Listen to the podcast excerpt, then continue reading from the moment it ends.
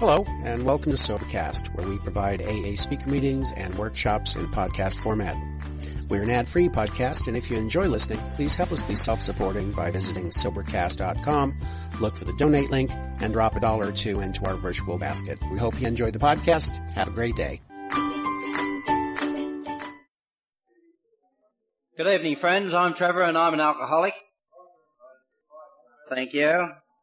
Uh, we, we're starting this meeting a little bit early. Everybody's waiting around, just waiting for the meeting to start, and there's sufficient of us to keep it going for the extra time anyhow, so why not? And uh, it's good to see you all here this evening. Uh, I'll just read out the preamble of Alcoholics Anonymous. Alcoholics Anonymous is a fellowship of men and women who share their experience, strength and hope with each other, that they may solve their common problem and help others to recover from alcoholism. The only requirement for membership is a desire to stop drinking. There are no dues or fees for A A membership. We are self-supporting through our own contributions. A A is not allied with any sect, denomination, politics, organisation or institution. Does not wish to engage in any controversy, neither endorses nor opposes any causes. Our primary purpose is to stay sober and to help other alcoholics to achieve sobriety. And, uh, As I said before, I'm Trevor and I'm an alcoholic, and the only requirement for me to be chairman of this particular meeting is the fact that I am an alcoholic. And uh, the uh, my alcoholism uh, stemmed over a period of sixteen years, and right from the day that I took my first drink through till some time after I came into Alcoholics Anonymous, I ceased to grow in all of the areas that would have made it possible for me to live comfortably with my family, with my wife and four children, uh, and with my fellow men. And uh, when I got to Alcoholics Anonymous after sixteen years of drinking, I was in a state of uh, total despair. I'd looked around everywhere and was unable to find the answer. And uh, it's amazing how we do come to come to this fellowship, because it was on Easter, uh, not Easter, on uh, Australia Day in nineteen seventy-seven that I was standing in the pub. And I totally resigned myself to the fact that I was going to be a daily drunk for the rest of my life, because that was my lot. I couldn't go a day without a drink, and if I had one, I couldn't stop. And I was swept out with the bumpers every night, and I had a blackout nearly every day that I drank. And uh, I was standing in the bar of this uh, hotel, the Royal at Randwick, on this particular Monday night, and a fellow came in that was a good drinking mate of mine. And uh, I hadn't seen him for a short time. And I simply said to him, I said, uh, where the heck have you been? And he said, uh, I've been on the grog. And I said, how the heck have you managed to do that? And because uh, he'd been away for about three months. And he said, I've been to A A. Well, I arranged with, with that fellow then to take me to a meeting the following night, and I haven't had a drink to this night. And that's five years and three months ago. And the only thing that I've done right in all that time is the fact that I keep coming back to the meetings. And uh, really and truly, that is the reason why I'm here today. In that first five months, uh, it was a, a settling period. I believe most of us go through some sort of settling period, whereby we actually get back to a state of some sort of, uh, I wouldn't say sanity, but of some sort of recognition, whereby we're in a position to be able to see ourselves as we truly are, and that was my situation. And five and a half months after I'd come to Alcoholics Anonymous, Uh, I was reduced to nothing. I thought that A A was the big be-all and end-all, and it was the cure-all for all my ills. Uh, communication was my greatest problem when I came to Alcoholics Anonymous. I couldn't talk with my wife, with my children, couldn't carry on a conversation at all. And uh, two and a half months after I'd come to Alcoholics Anonymous, when everything was supposed to be coming right and rosy and all this sort of thing, they got up and left. They couldn't stand me any longer, and I couldn't blame them. And... Uh, Probably a good thing, because when uh, when the wife left me, she took the cat and the dog, cat and the kids and the cutlery and all that sort of thing, and left me with a bed and the dog and a knife, fork and plate. And uh, I went into a depression, and this depression was to last about two weeks, and uh, it was getting blacker and blacker. And on this particular day in July, uh, the only positive thought that I had in my mind was the fact that I was going to commit suicide. And uh, and I was laying there with the bed on the bed. The old dog up beside me for a bit of company, and pretty pretty grim sort of a scene, and the thought occurred to me to ask for help, and I simply said, said, God help me. and within ten minutes the telephone rang. And somebody rang me on the telephone that day that had never ever rung me before in their life, but it was able to give me the assistance that enabled me to be here today. That was the turning point. They read, read out in chapter five, we stood at the turning point. That was my turning point. My attitudes, my life, everything revolved around that particular point of time. Up until that moment, even in the five and a half months that I've been in Alcoholics Anonymous, I measured everything in terms of, uh, you know, how far was it? It was three schooners and a middy. Uh, you know, how much was it? It was two schooners and something else other. You know, measurement, everything, my thinking was all orientated around grog. Uh, during my drinking, you know, I never drank with people who didn't drink. I never went anywhere with people who didn't drink. And, uh, you know, if I went to a dry party, that was for about five minutes and then I was off. You know, I had other places to go to. And, uh, and so my thinking was orientated that way. From that time of my turning point, I felt a fantastic uh, release from this bondage, uh, bondage of self that I had. And uh, from that moment onwards, I had an open mind. I was able to uh, change my attitudes to such an extent that it enabled me to see the things I couldn't before. When I came to A A, uh, the fellow who brought me to Alcoholics Anonymous showed me where there was two meetings. I was of the opinion, for some reason or other, that I had to be shown where the rest were so that I could go to them. And nobody ever did that. So I went to two meetings a week. And that's how unwell I was. I just didn't have the ability to be able to pick up the literature and find out there's about two or three hundred meetings in Sydney that I could openly go to, you see. But uh, after this point of time, I certainly knew where they were. I found out where they were that day, and uh, I went on a daily basis then for some considerable time. And uh, as time went on, I found it necessary for me uh, to go through the various plateaus that I was going through, to change my group, to get involved in big book study groups, to get involved in where the action was, uh, you know, the steps, uh, traditions, the everything that was available, the beginners groups, the whole lot. And uh, as time's gone on, I think I've attained a little bit of sobriety. Uh, I'm not so concerned with all those things today as I am with my primary purpose. My primary purpose, as I understand it today, is to stay sober and help other alcoholics to achieve sobriety. And to that, I'll defend to the, I'll do anything to the bitter end. And, uh, you know, up until a few weeks ago, I used to say to everybody that come my way, uh, ring me at any time. But underneath I would say, for God's sake, don't ring at three o'clock in the morning. But something happened in my life where that was totally removed. Uh, a beautiful incident, and I'll relate this and then I'll allow other speakers to speak, otherwise I'll be here all night. Uh, we come in contact with some funny things in our life, and this one I still haven't got over, and I probably uh, will retain some part of it for the rest of my life. My place is such now that the wife and family are back. I've got four kids, and they've all got four mates, and it's nothing to go home. There's sixteen people there for dinner, all this sort of caper, you know. You don't know who they are or what they are and all this sort of thing, but that's the way it is, and we love it, and we hope that they love us. And uh, one of the little fellows that was coming around our way was a bloke by the name of Malcolm, and he even said to me one day, he said, uh, you know, I think I'll come around to a meeting of Alcoholics Anonymous with you. I said, you beauty, you know. And he says, I'll just go home and get dressed and come. And uh, he got home and he phoned up and he says, I think I'll leave it until another day. And I said, well, you know, the meetings are there. I go every day virtually, uh, any time, come along. Malcolm got into trouble with drink. He was picked up by the police, uh, kicking over garbage cans down the main street. Uh, you know, drink is no longer, being drunk uh, without being offensive is no longer an offence for being picked up. He was.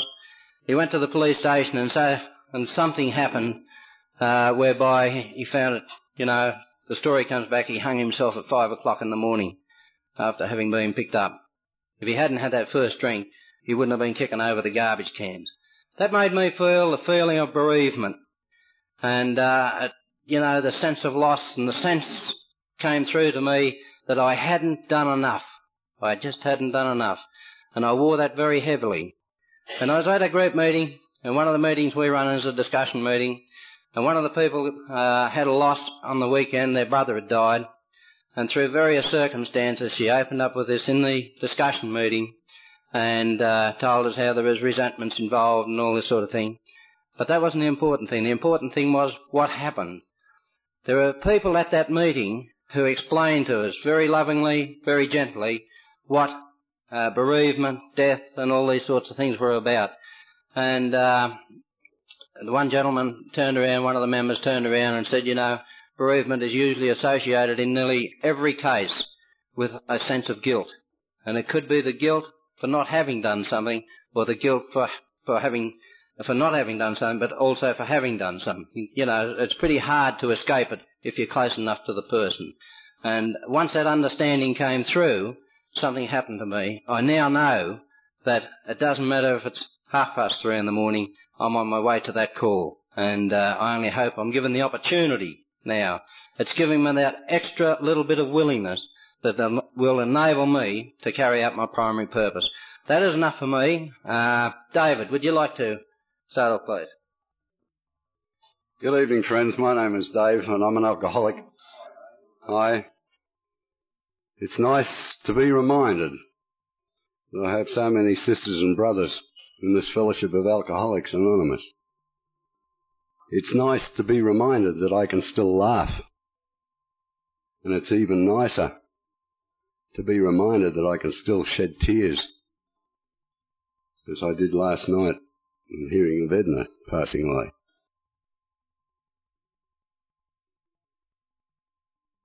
No, I don't know just what I'm going to say to you, but I know that the power of God, as I understand him, will put the words in my mouth. I had the privilege in nineteen fifty-seven to serve as a, an usher at the public meeting in Sydney Town Hall. And I was fortunate enough to be related to a bloke that I heard say these words, and they apply very much tonight as they did then. He said, if you take nothing else from this meeting tonight, take hope that there is a way of arresting the disease of alcoholism one day at a time. In October last year, I attended a manager's meeting in the Westfield Centre at Burwood, at uh, Parramatta. And there were about eighty managers from all over in different fields. And the guest speaker on that night was Walter Dickman. And Walter Dickman was the first man to bring the Dale Carnegie courses here to Australia, and then he branched out and he started a course of his own. And he came out, and I'd just like to repeat just what he he did and said. He came out and introduced himself, and he said, ladies and gentlemen, tonight, he said, I want you to carry out an exercise with me. Will you do this? And they all said, yes. He said, it's quite simple, nothing to be alarmed about. He said, I want you to do an exercise, quite simply. He said, I am going to clap my hands and count to four. And when I count to four, I want you to clap your hands. Will you do that for me? And they all said, yes, sure. And he turned his back. And he came forward in this manner. One, two, three, and he clapped his hands, and everyone clapped with him. And he said, is there anyone here that didn't clap their hands? And two mugs put their hand up, one bloke over there and me over here, you know. And he said, the fella over there, he said, why didn't you clap? And he was a young bloke, and he said, I was too slow. And he said, what about you? And I said, I'm an old age pensioner, I'm slow, but I said, I'm still waiting for you to say four. And these are the most important things that I think I need to do, need to be aware today that they are here for me. Hope, which I've proved over a number of years, will work if I want it to work. And to be able to listen, to be able to listen. And it took me a long time to listen, because I was a, I was around A A in Sydney for nine years. And I was selling life assurance in ticklish problem came up in Grafton, and they said, Dave, we want you to go up there. You'll only be there for three months. All we need to know is you're going to take your family with me, with you, or you're going on your own. And I said, I can't tell you. I'll have to talk it over with my wife. And we just had the second young fella. And she said, no, she said, I'd prefer to stick it out here where I have everything that I need than to go up there and peddle my papers in rented quarters. So off Dave went to Grafton. And it was a ticklish situation that involved him from Chatsworth Island to Port Macquarie. You know, nothing to do, anything like eighteen hundred mile a week. And I was unfortunate. I could not get to a meeting in the towns on the night that they met.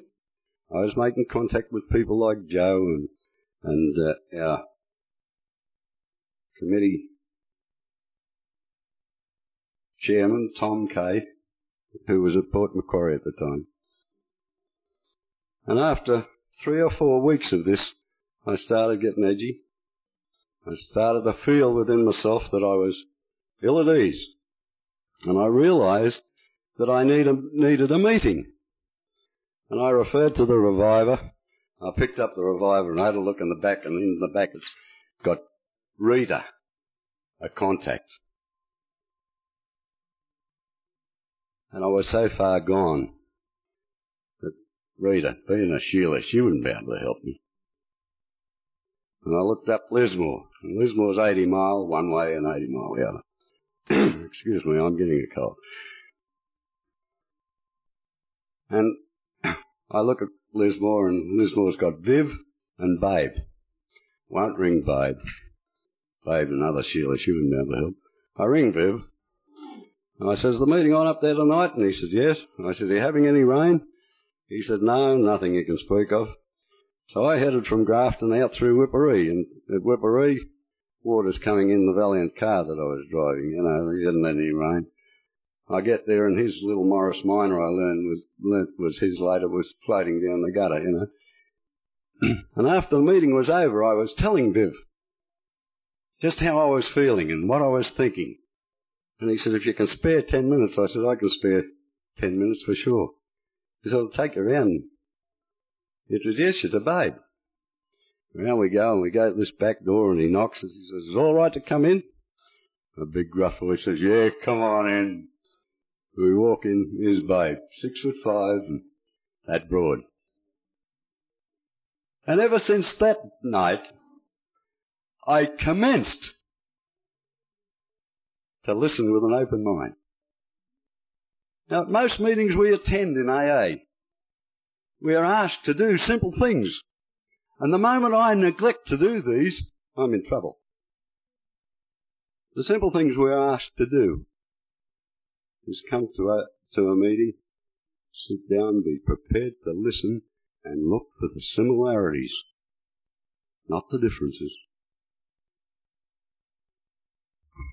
Don't reject anything you hear, because you may come to believe it to be true. You may come to believe it to be true.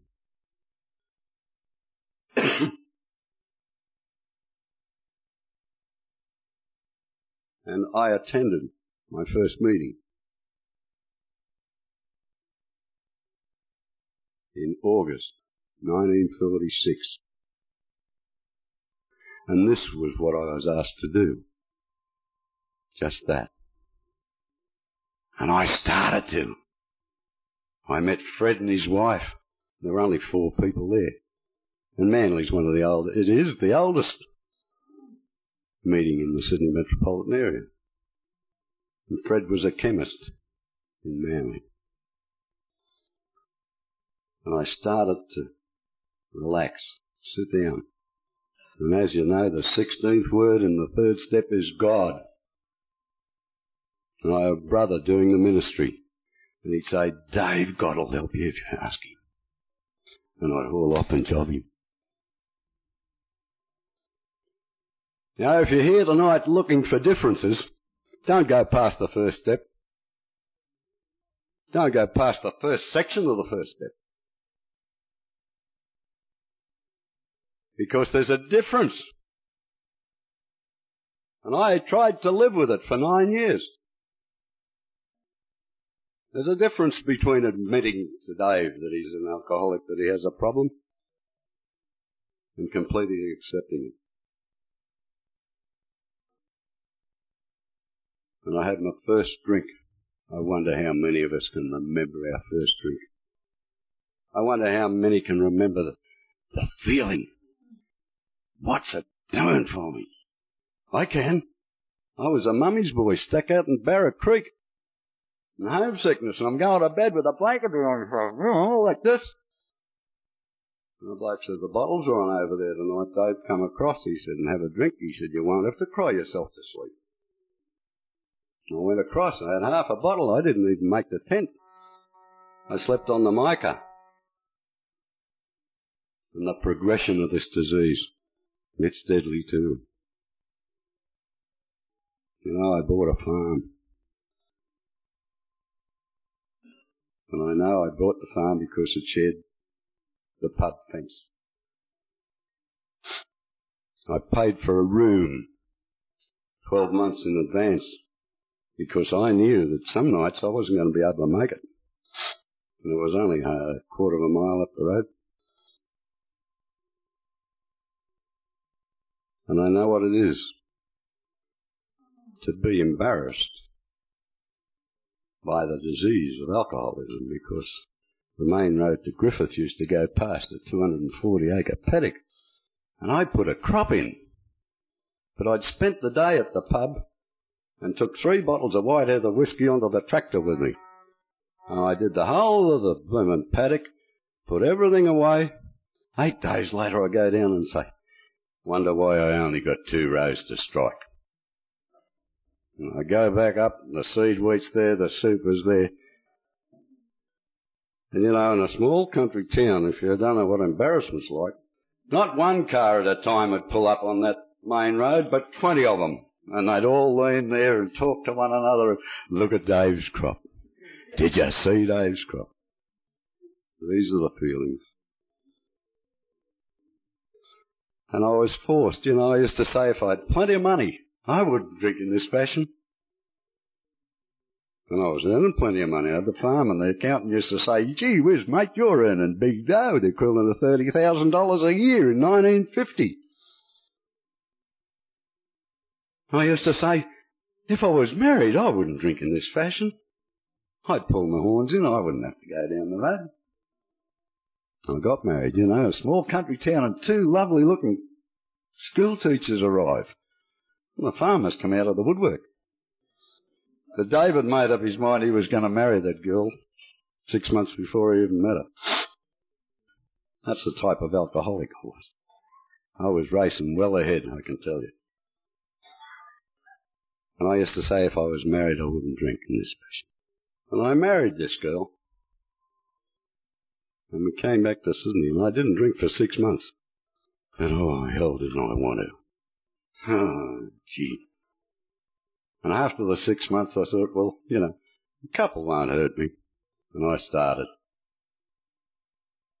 And in a short space of time, mentally blacked out one night, I attempted to cut my wife's throat with a carving knife. Fortunately for me, a fella came into the little flat-out, which was a partitioned-off two-room veranda, back veranda on a house in Haverfield. He prevented it from happening. And when I got to work, leery-eyed and shaken the next morning, he said, do you know what you got up to last night?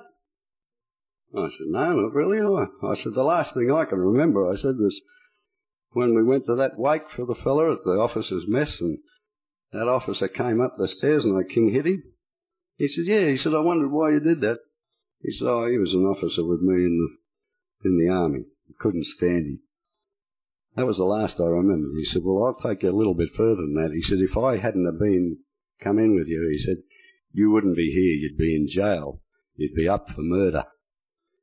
He said, you attempted to, to cut your wife's throat. And I laughed at him. He said, well, if you don't believe me, ask your wife. And my wife said when I asked her, she said, it's not a very nice thing to tell you, but it's true. And she asked me what I was going to do about it. And I said, I'll go and have a yarn with Oz. and Oz has never ever told me that I was an alcoholic. He suggested to my mother that I may have a problem, and if she could get me along to a meeting, I may be able to help. That was how I came to get to the August meeting in nineteen forty-six, to get my mum off my back. I went into Oz's place. He was living at Burwood. Pardon me. And he said, "Sit down, mate, have a cup of tea." He said, "And we'll go to a meeting where you'll meet men and women who have the same problem as you and I." He said, "I've been waiting a while for you to come." My immediate reaction and answer, "I've been to one." He said, "Well, come to another one." He said, "And you'll hear people talk about God." He said, "And you'll hear people talk about faith." And he said, "All I'm going to say to you, Dave, is this." He said, "There's good and bad in you." And he said, "And there's, the good far outweighs the bad." And he says, "Faith, in its simplest form to me, is believing." Now, I went to that meeting, and I know I got something out of it, and that something was keep coming to meetings. Because they told me if I stuck around, and if I didn't get A A and I stuck around, A A would get me. And if you don't believe it, I'm standing here sober tonight. Because that's exactly what happened. I went to a meeting, drunk every night for three weeks. And Ted M, who was Secretary of Ashfield at the time and later Secretary of our Central Service Office in Sydney, was at the meeting I attended on the January weekend of nineteen fifty-five. And he said, "Dave, you're having a battle of yourself, aren't you?" I said, "Yes, Ted, I am." He said, "Have you read this pamphlet?" And he held it up. "Who, me?"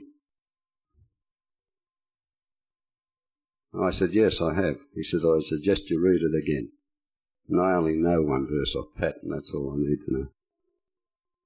When I get what I want, and I struggle with self, with self, and the world makes me king for a day, go to the mirror and have a look at yourself and see what that man has to say." That night, the miracle happened for Dave, because I left that meeting that night and have not needed to drink since. Maybe I wanted to on occasions, but I have not needed to drink. And I have done the simple things that have been asked of me. You know, if we look at that first step, it's in two parts. But it's in two parts for a reason, because we're changing the context. We're changing the context of its meaning.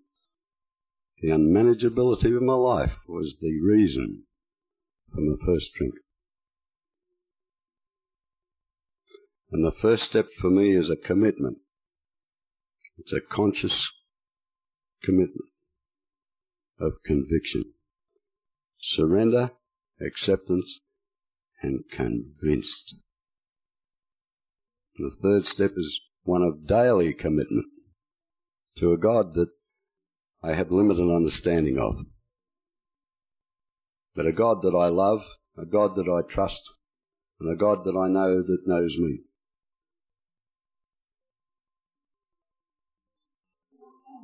And I cannot go through the confession stage of the program and arrive at the eleventh step and improve or try to improve my conscious contact with a God as I understand him unless I've committed my life to him that day. You know, this is a daily program for me. I'm capable of living with myself. I'm capable of living with other people. I'm capable of love. I'm capable of being loved. And all the excuses for drinking, Dave finds in three things: resentment, But people in situations, self-pity, poor old little Dave, you know, and getting anxious about tomorrow. And these people, God love them, they showed me a way that I can live one day at a time without one drink. And for that, and the God that I understand, in this fellowship, I'll be eternally grateful for the rest of my life. Thank you.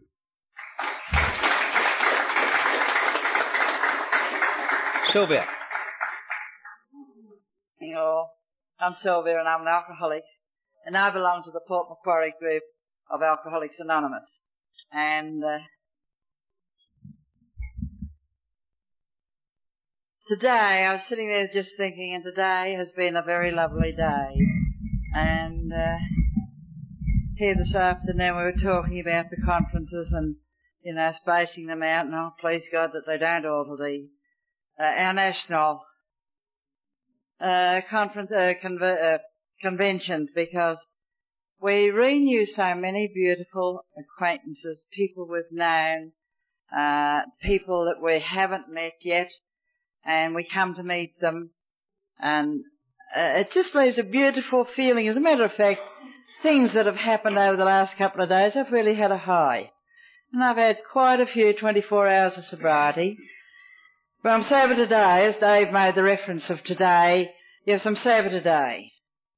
Uh, today, I can read the steps.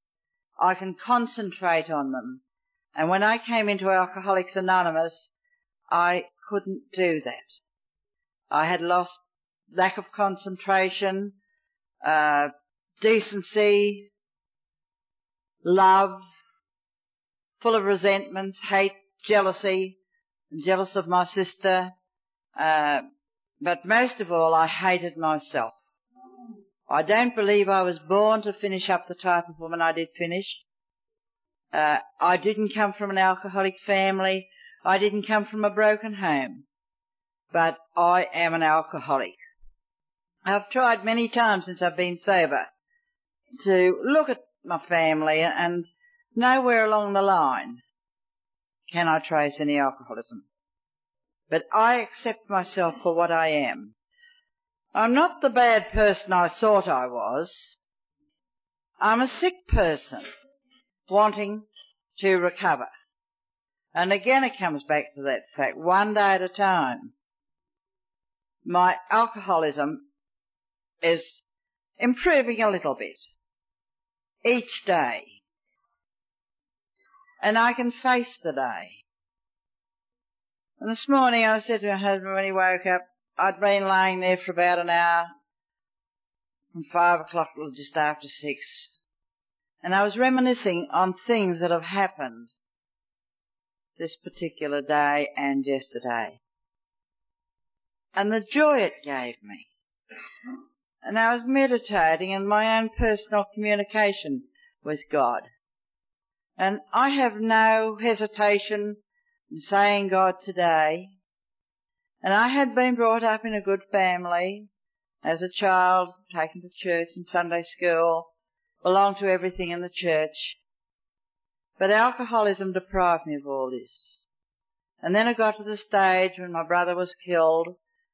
I couldn't understand God taking a little baby. And then when my husband died, that was the absolute climax. There couldn't be a God, because why could God do this to good people? And so my alcoholism improved dramatically. I really went down the lane, down the gutter. And I finished in the gutter too. I was picked up out of the gutter in my drinking days. And I finished in all sorts of dives. In streets in the city of Sydney today, I wouldn't even walk down the middle of the day. But I had no fear of those things those days because of my desperate need for alcohol. And those among us that drank in the war years know how hard it was to get grog. And so I would go to any length to get grog. I've done all sorts of things. But I finished up. By the time A A found me, I was a complete derelict in every facet of the word. And when I got to my first or my third meeting at North Sydney, my first two meetings I don't remember much about, because I still drank in between those meetings. But the third meeting at North Sydney on the Monday night, I literally ran because I wanted what these people had. And at that particular time, I had nothing and nobody to get sober for. Absolutely nothing. Anything I'd had of value had been sold or pawned or lost.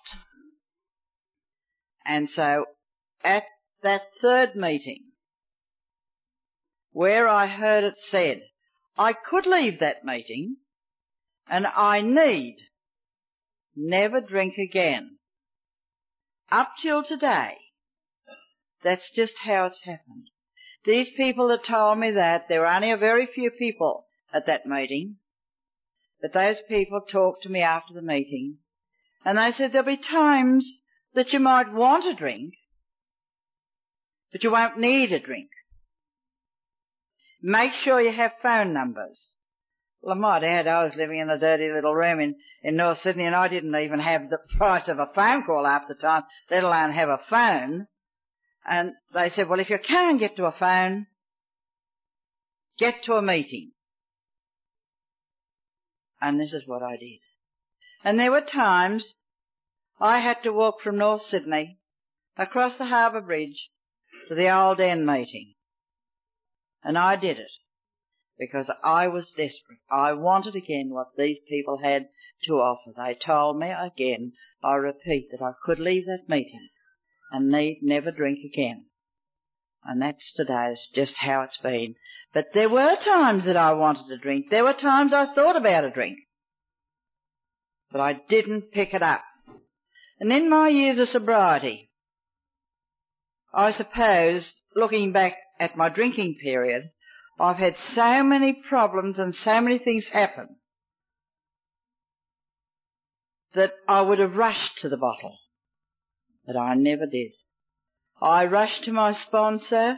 Unfortunately, he's not with us today, but he was a fantastic help to me, and I could pour my heart out to him.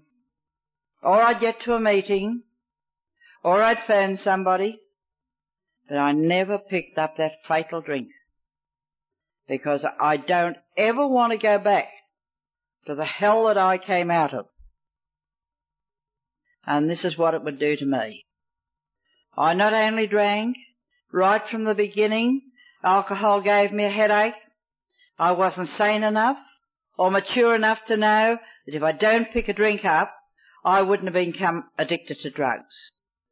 I lived for a period of time in New Guinea. I tried desperately there to take my life. I overdosed on more than one occasion. And it's only by the grace of God and Alcoholics Anonymous that I am alive today. I often joke about it, but I'm dead serious. But I've often said, oh, you know, he never had any room upstairs for me, so he still wanted me down here. He wanted to make me suffer a bit more. But I don't suffer today. I don't suffer like I used to. I've had a lot of pain, yes, physical pain. But that doesn't worry me. That makes me know I'm alive. And the answer is here, nowhere else. Among the people that have the same disease that I have. And at our meetings years ago, you don't hear it said a great deal now, but it used to be quoted, if we were diabetic, we would have to have insulin for the remainder of our lives. Being an alcoholic, I have to have the type of treatment that helps the alcoholic, and the only type of treatment that there is any sort of relief at all in, as associating with other members of Alcoholics Anonymous. Now, I've made a comment, as a matter of fact, one of my women I sponsored made a comment today, and she said, I can remember you saying a few years ago, if you only help one person, you can die happy. And this last two days, three people, three women, I've renewed a beautiful friendship with, that just because I was sober, a message was given to me, a seed was planted in me, and from that seed I've been able to make transplants. Whether these transplants eventually die, I don't know. I'm not God. I don't attend, intend to play God. But I just put the transplants there, and it's up to them. But it does give one joy to see them still sober. And for me, it has been a fantastic convention. And I'm grateful to each and every one here. I've got a lot of old friends, and I've got a lot of new friends. Because it doesn't matter where we go. If we have the disease of alcoholism, strangely enough, we're all accepted. And yet basically, I'm still the same person I was. The only difference is I'm not drinking. I'm clean. I don't have mental blackouts. But for what it's worth, since I've been sober, I've had quite a few very bad nightmares. Really bad ones. But they don't upset me today. But apart from that, I'm sober, I'm clean, not only in body, but in mind also. And today, I love today. There's love in my heart that I never knew about. Alcoholics Anonymous didn't give me back all the family I lost. Out of three children, I have one daughter, and out of five grandchildren, I only have one grandchild. God love her, she's twenty-one this month, uh, this year, and she's going for a world cruise shortly, or uh, by plane, and she knows I'm an alcoholic, but thank God she's never seen me drunk. And I can talk to her. And so for this one grandchild out of five, I'm very, very grateful. But most of all, I'm grateful that I'm sober. I'm grateful for the love that's given to me. I can share love with my husband today. And it's not shared with a bottle but like I did with my first husband. And I loved him very dearly. But the grog had to come first. And that man never once told me I was an alcoholic. But many, many, many times he used to be heartbroken. He'd say, "Oh, Sylvia, I don't know why you drink because you can't drink." And he knew nothing about alcoholism. He knew nothing about the disease. And so God took him.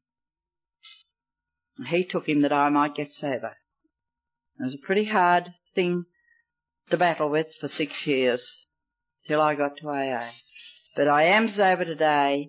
I've made my peace with the God that understands me. I don't profess to understand God, but the God that understands me, that always understood me. And again, I believe it was the prayers of my late husband, of my mother-in-law and my mother that Alcoholics Anonymous eventually found me. And I'm grateful to the fact that God spared my mother just long enough for me to get sober, and only sober a few days, but to be able to go and make my amends to her. And for this I'm grateful. But most of all, I'm grateful to Alcoholics Anonymous and God and to each and every one here. And I hope you all have as lovely a time as I've had. Thank you.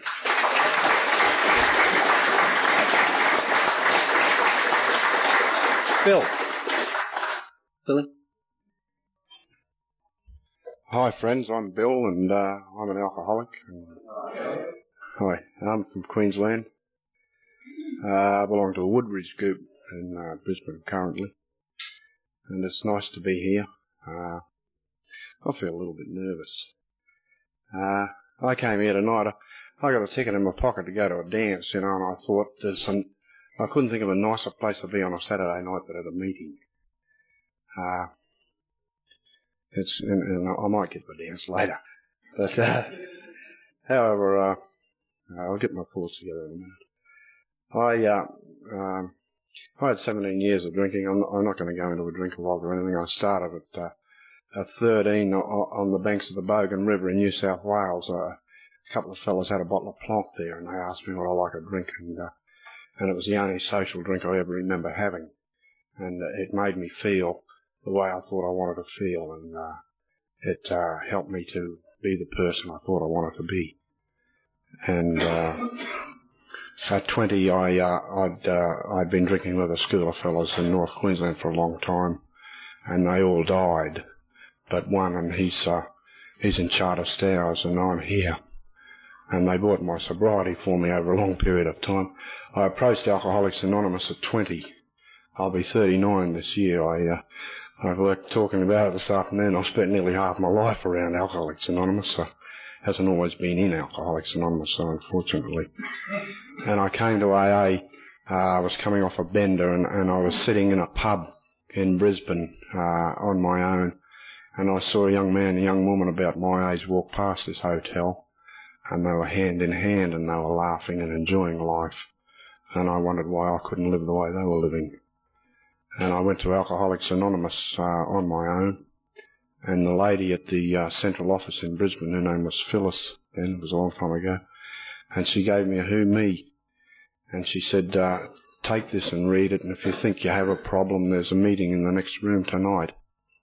And I went back to the pub, and I read this Who Me, and it had this... Uh, little questionnaire in there, you know, and I thought I was a pretty smart guy in those days, and uh, I loved questionnaires, you know, anything to prove I was smarter than anybody else, and uh, and, and, and I was here, you know, I had fifteen positive answers for twenty questions, uh, and I got the other five up later, but uh, so so anyway, I went to I went to the meeting that night, you know, in, in uh, it was in Venus Chambers in in Wickham Street in the Valley in Brisbane, and. Uh, And I went into this meeting, and there were about fifteen people there, and they, they were happy. And I, as soon as I walked in the door, uh, I could feel the affinity with these people. You know, I, I, I could physically feel something. And I spoke with them, and, and, and, and I, I felt that they understood the way I felt and the way I thought. Uh, prior to this, I thought I was the only fellow walking around on this planet like me.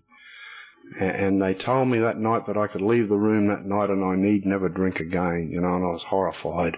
Uh, and uh, But it applies to me as much tonight as it ever has. You know, I can I can leave here tonight and I need never drink again if I so desire, and I know this, I know this for a fact. Uh, and I had a look at the program. They told me I had a threefold disease, which was spiritual and mental and physical, and I was also a pretty emotional sort of a fellow too, you know. And I could understand the physical uh, suffering of an alcoholic and the physical craving and, and that. Uh, I didn't believe that I had any mental deficiencies. Uh, I couldn't understand that at all because uh, the way I was at that time, I'd been that way all my life. Uh, I'd never lived any other type of a life than, than what I was living at that time when I first came to Alcoholics Anonymous. And so I didn't understand that I was different. Uh, in, in, or I should be living... and thinking differently to what I was. So I didn't think that I had anything mentally wrong with me. And and, and spiritually, I was totally bankrupt. I, I realise now, you know, I was uh, verging on atheism. Uh, I went to a Catholic school like many of us did when I was a little boy, and uh, and I, I had the nuns. One nun would be telling me about how Jesus loved me very much, and and then I'd go into the next classroom, and a nun there would be telling me if I didn't toe the line like I was going for the big cook, you know. And in typical alcoholic fashion, you know, I resigned from something I didn't understand when I was eight years of age, you know. And and and and uh, and through my teen years, you know, I had been in a lot of trouble, and and I'd I'd asked this God for help, but he didn't come across with his side of the bargain, you know. And so I said, well, there mustn't be any God. Uh, and, uh, you know, I've been known to stand in front of Catholic churches and abuse God for the impertinence of putting me on this earth many times, you know. And anyway, I came to the meetings and I loved the people in A A and, and the fellowship, but I didn't want to, I didn't want to do these steps, you know. Uh, I said, all right, I'm an alcoholic. I admitted I was an alcoholic, uh, but I couldn't accept it. And that's as far as I ever looked at the program. And I stayed sober for about six weeks and then I went back to the bush, and and uh, I remember a little friend, many of us know him here, uh, Sport sent me my first big book when I was in the bush, and, and I read it there. And uh, but I still couldn't, I still couldn't accept that uh, uh, that I had to stop drinking. But I kept coming back to A A, you know, and, and over a period of ten years I came to A A and I went away, and I still wanted what these people had, and and I started to do most of the yets that I heard about around A A, and uh, and, and life got pretty dreadful. The last three years of my drinking was uh, nothing but hell. Uh, I, I became a, a very uh, mad person in the community. I believed then, and I still believe now, that the last three years of my drinking I should have been put away for the benefit of the community. Uh, I was a dangerous man walking the streets. I, I remember trying homicide eleven times, and fortunately I failed. Uh, but at the same time, you know, I, I, I used to be able to justify in my own mind that I was doing the right thing. Uh, and people wouldn't leave me. I just wanted to be left alone, and they wouldn't leave me alone. They wouldn't. They tried to take away from me the rights to live the way I believe I wanted to live. And finally, how I stopped drinking. Uh, I got married towards the end of my drinking. I, I don't know why I got married, but I did. You know, we, we make some of these mistakes. Some of us had, had uh, and I was married four months. You know, and my bride of four months came to me one morning. I don't know where she used to sleep, but she wouldn't stay in the same house as me. And, and uh, but she. She came home one morning and she had this piece of paper, and, and it had been signed by a couple of doctors, you know, and she said, "You're totally insane and, and you have to be put away." And, and she said, "I'm going to have you committed to, to Wollstone Park." And I said, "Now wait a minute, you know, like we have to look at this sort of thing, you know." And, and I said, "What if I?" Well, she didn't know that I'd ever been there, Alcoholics Anonymous. She didn't know that I, I knew there was an answer, you know, and. and And I said, "Well, I'll, I'll go over up the hospital and see if I can get off it, you know." And, and I went up this Pav four, and, and they wouldn't have me at Pav four in Brisbane, so then they referred me to Lawson House. And, and Lawson House, they didn't want me either, you know. They said, "You can go into Wake Island if you like. We've got a beautiful program for people like you up in Wake Island." And I said, "That'll be great." Anyway, I wanted to get away from my wife, you know, and I wanted to beat this committal order, because I knew that if I'd been committed, they would have certified me. And I knew that they'd fill me up with drugs, and I knew that I'd probably never, ever get out of the place. And so I went into Wake Island. And, and in Wake Isle, they put me in the slammer there, you know, one of those little rooms with the, with the window in the door. And, and I was in there for five days. And when I came out of there, I, did, I remember, all I remember of it now was there was this fella singing "On the Wings of a Snow White Dove" for background music. You know, uh, if I ever get him, I'll kill him. But anyway, uh, And I came out of there, and, and I said to the fella, I said, "What did you just give me?" And he said, "Well, we didn't give you very much at all. He did some Dilantin and that, for, so he wouldn't take any more seizures." And and I said, "How long have I been in here?" And he said, five days, you know. And, and how I'm alive, I don't know. Uh, but it was the first miracle in my life. You know, here I was. I was free from alcohol. I was I was alive. I didn't believe it was possible to live without alcohol, and I was free of it. And I wandered round in that place for about three weeks, uh, in a bit of a daze, and I remembered a lovely old lady who had been in Alcoholics Anonymous years before when I first came in Brisbane, and her name was Josie. And Josie did the first step in this same place, and Josie used to say at meetings that all you're asked to do in Alcoholics Anonymous is to try. And I thought, well, I'll, I'll go out of here and I'll go back to A A. There isn't anywhere else left. And I'll try just, just one more time. And I wanted to be sober. And the only reason I wanted to be sober because I didn't want to go around hurting anybody anymore. I didn't want to see those tears in my wife's eyes anymore, you know. I, or anyone else's eyes for that day, you know. And I thought, well, that's all I get out of life, just to be sober and, and not hurt anybody else. So that'll be enough. And I came out of there and I, I went back to Alcoholics Anonymous. And I had a look at the steps again, you know, and I accepted that I was an alcoholic. And I didn't do any more about it. I had a look through the program, you know, and I got to step three and I said, well, one day, if I ever find some sort of a higher power that I can understand, I'll hand my life over to it. And that was the decision I made, and I left it right there. And I went to a lot of meetings in five and a half years, and I sat in the back row with a closed mind, and I was unwilling to listen to anybody. I was unwilling to learn anything. I would not communicate with people. I didn't want a sponsor. I didn't believe I needed one. And I got worse. Uh, uh, alcoholism is progressive if we don't do anything about ourselves. You know, it was in me.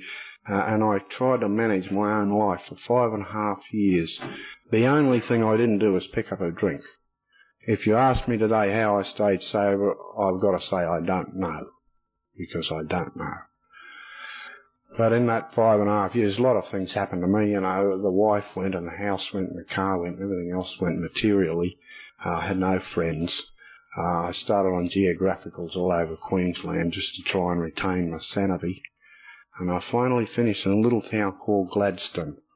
And if anybody here hasn't been to Gladstone, don't go. It's, a, it's, a,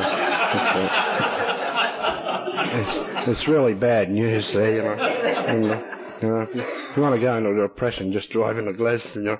But however, uh, I, I was living there in this little flat, and and uh, and I was, you know, I was at the end, I was at the end of my road mentally, and uh, and about this time somebody came along and he gave me a tape, and it was a tape of an American gentleman who came out here in nineteen seventy-eight. His name was Wesley Parrish, and he said, "You listen to this tape of this American bloke. He, he's got some good news here." And I, I, I didn't like Americans, you know. And I reckon they're all full of wind. Uh, and anyway, I said, well, give us the, I'll take it home. And I only took it home to keep this fella happy. That's all. We'll shut him up, see. And, and one night I put this tape on by mistake.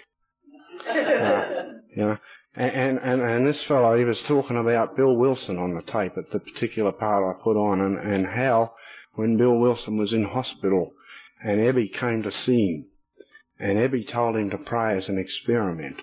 And he, and he said, if there's a God up there, show yourself to me. And, and it worked for Bill Wilson, you know. And a few days after this, uh, it must, it must have stuck in my head, because a few days after this, I was sitting at the table in that same flat with a rifle and a big book and a bottle of methylated spirits and the power of choice. And I was going to shoot myself, and I, I was fair income, you know, and I thought about this shooting myself, and, and I, And I remember a mess that I cleaned up in Sydney in Victoria Street some years before, where an alkie had uh, done the wrong thing. And I hadn't forgotten the smell of the blood. And I thought, I don't want to leave a mess like this for somebody to clean up.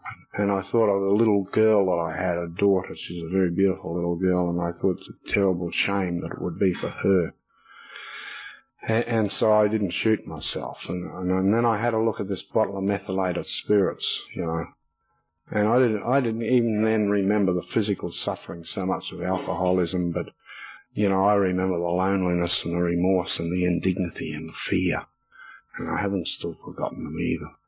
And the shame for the things I did when I drank, and the guilt. And, and I didn't want to go back to that. I didn't want to go back to that life where I drank to escape from the life I created with drink.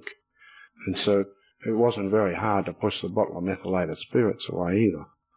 And I had, all I had left was the big book, you know, and, and I opened this big book at random, and it came to a page in chapter five where there are three very pertinent ideas. It says, A, that we are alcoholic and cannot manage our own life, and B, that no human power can relieve our alcoholism, and C, that God could and would if he was sought, you know. And like Bill W., I decided to experiment. And, and I prayed, I got on my knees, and I said, if there's a God up there, just show me one day of this happiness that I've heard all these people in Alcoholics Anonymous talking about, to prove to me that there is such a thing, and to prove to me even that you, of your existence, you know. And, and I got one day, that's all I asked for, and that's all I got, you know. And that's the way it works for me. And the next day I asked again, you know, and I asked again the next day, and I got another day. And the next day I got another day because I asked for it, you know. And this this went on for two weeks. And I thought, you know, I started to read this book. And I read in the back about the spiritual experiences, you know, the, in, in the back of the big book, in the appendices. And I read about honesty and open-mindedness and willingness, and that if we practice a blatant denial, you know, we get nowhere. And I'd been doing this for years, you know. I had to surrender totally to the first step, and, and you know, I had to hand over. And, and that night was the first time I'd ever asked for anything on a daily basis in my life. You know, I, I could never understand this twenty-four hour program that people talked about. I just couldn't comprehend it at all, you know. And anyway, after a couple of weeks after this happened, you know, I decided that, that I didn't know how to live, and I had to find someone who would teach me. So I tried again. I had a yarn of this fella that had become my newfound friend, you know. I said, just show me somebody who can teach me how to live with a little bit of dignity and self-respect, you know. And I went to bed, and the next morning I woke up, and I could remember a man that I'd known in Alcoholics Anonymous in Sydney years before. And he was in my mind. I hadn't seen him for years, and I couldn't get him out of my mind, and I thought, well, that's, that must be the man that I've got to go and talk to. So... So I snatched my job that day and packed the bags and went off. And the last time I heard of this fellow, he was on the Gold Coast. And I went there, but he wasn't there. But I waited, and he came about five months later. And I spoke to him. And he showed me how to live my life still today. You know, he was the right person. You know. Great things have happened to me in this fellowship, you know. I... Uh, I don't have the material things back, and I don't particularly care. I don't have the wife back. Uh, I have the daughter back. You know, that's very nice. All she knows about me is my daddy doesn't drink beer. Uh, and I haven't had a drink in her lifetime, you know. Uh, I found out some things recently about the way I have to live in Alcoholics Anonymous. You know, for the first five and a half years, I came to a lot of meetings, and I didn't do the steps, and I went backwards. The last eight months I've been up in, in the country in Queensland just about loaning it, and I've been doing all I can about the program, but I haven't been getting to many meetings, you know, and I started to go backwards again. And that's why I came here this weekend. Uh, I knew I had to come here. I snatched the job again to get here, and I don't care. You know, I'm willing to go to any lengths to remain sober and to retain what I have got from Alcoholics Anonymous, and to make as much progress as I can. I've had a taste of this freedom, and I want more of it. And, you know, I've already got most of what I came here for. I listened here in this room yesterday morning to Archie McKinnon speaking, you know, and he taught me all about gratitude again. And then last night I heard a woman speak over in the other hall there, and she taught me about courage. You know, tomorrow morning I'm going to the spiritual concept meeting, and I know I'll learn about my friend there, you know. I'm very thankful to Alcoholics Anonymous uh, for the life that it's showing me how to lead, you know. I, I don't have much anxiety in my life today. I do have troubles, but I can manage them, you know. Uh, I live very comfortably. Uh, I think it's Steve from Gordon or something says that I live with great abundance, you know, and I do sometimes. You know, I have a pretty good car and money in my pocket, but it doesn't really matter to me, you know, but... Uh, I live real well, uh, and I, I do what I can about this program. I keep myself available where I can to help people. Uh, and I'm just so happy to be here tonight, you know, and uh, I still reckon it's much better than the dance. Thanks very much.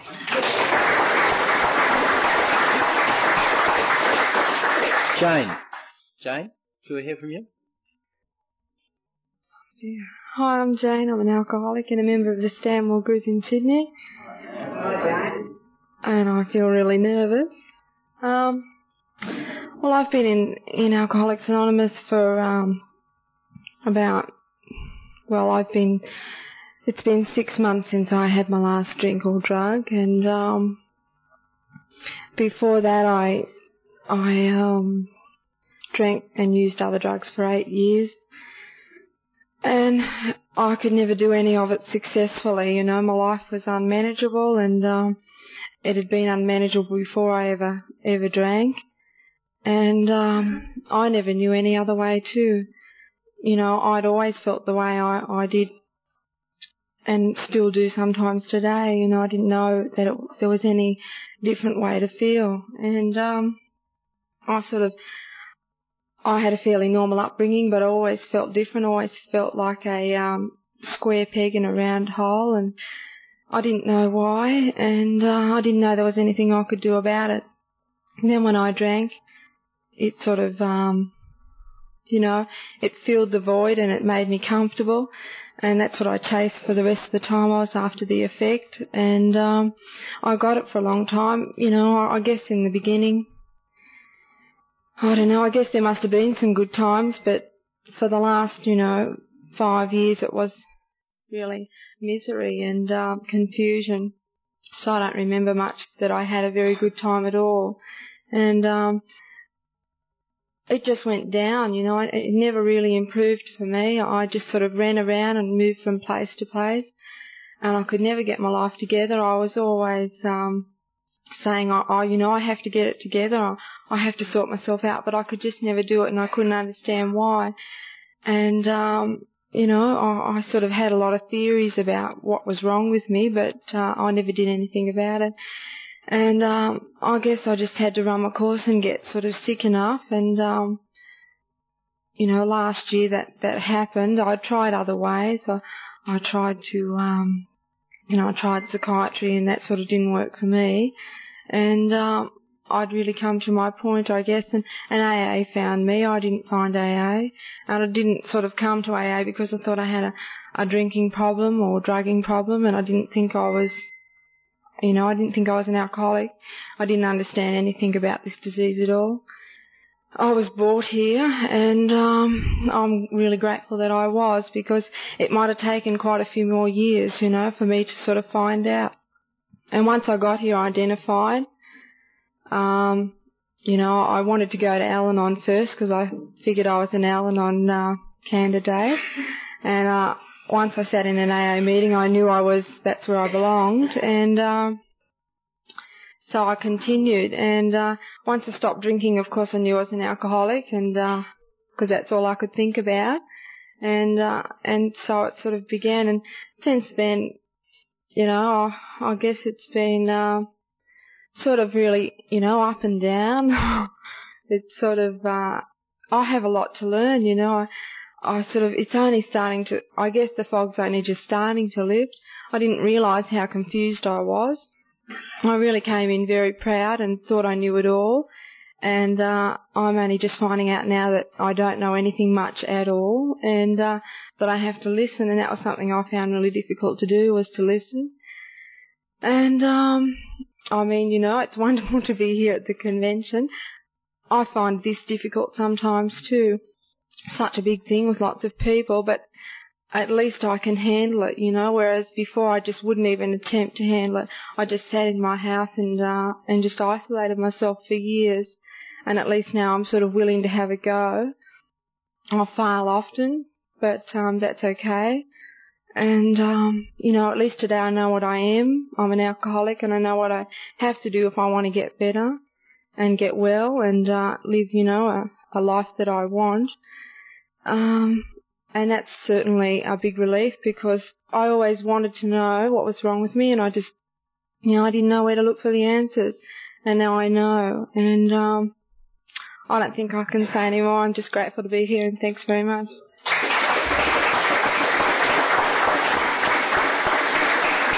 Ernest. Ernest? Good evening, ladies and gentlemen. My name's Ernest, and I'm an alcoholic.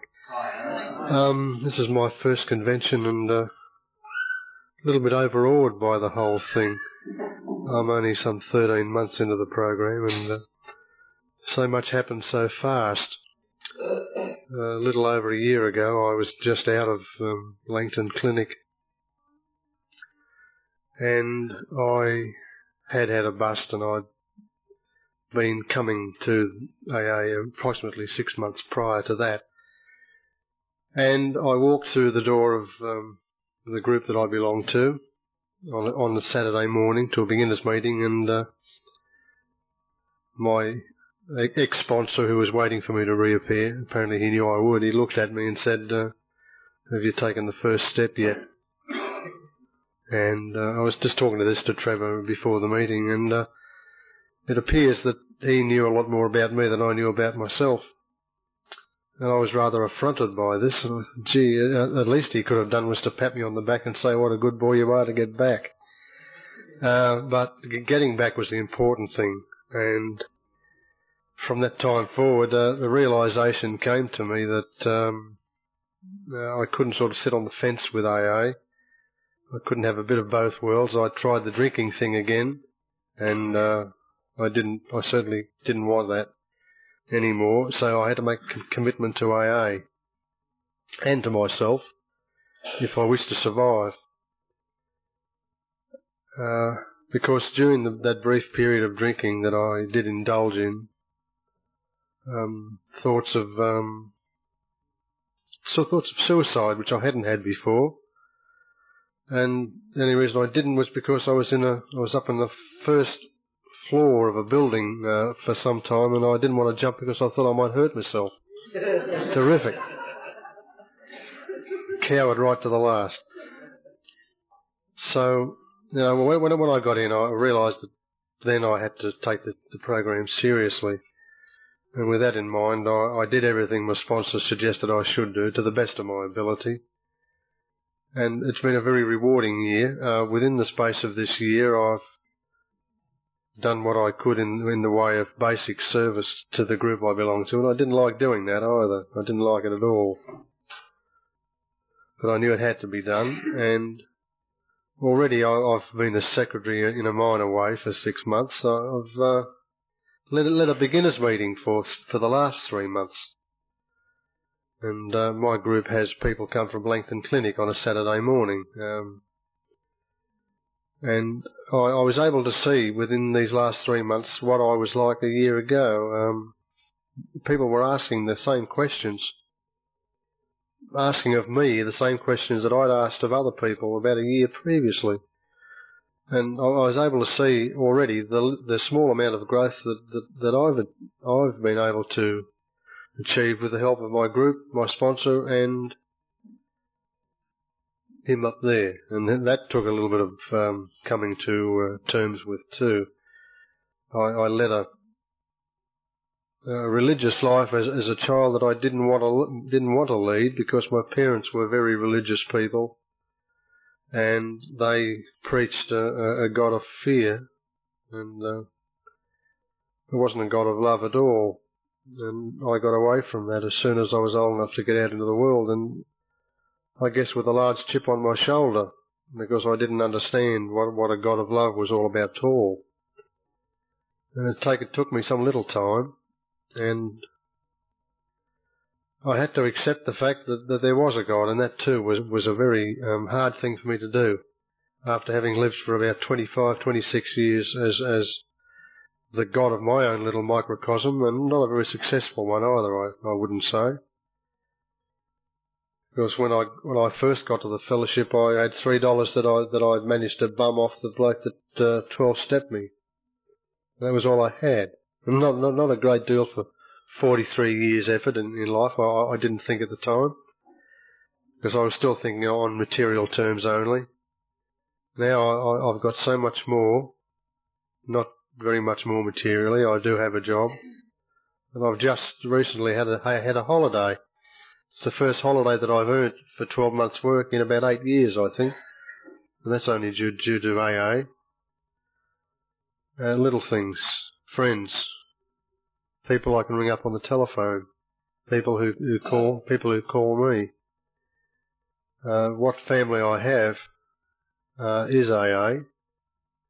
And I'm possibly not a very good son of that family, but I'm very proud to be one. Thanks, Trevor.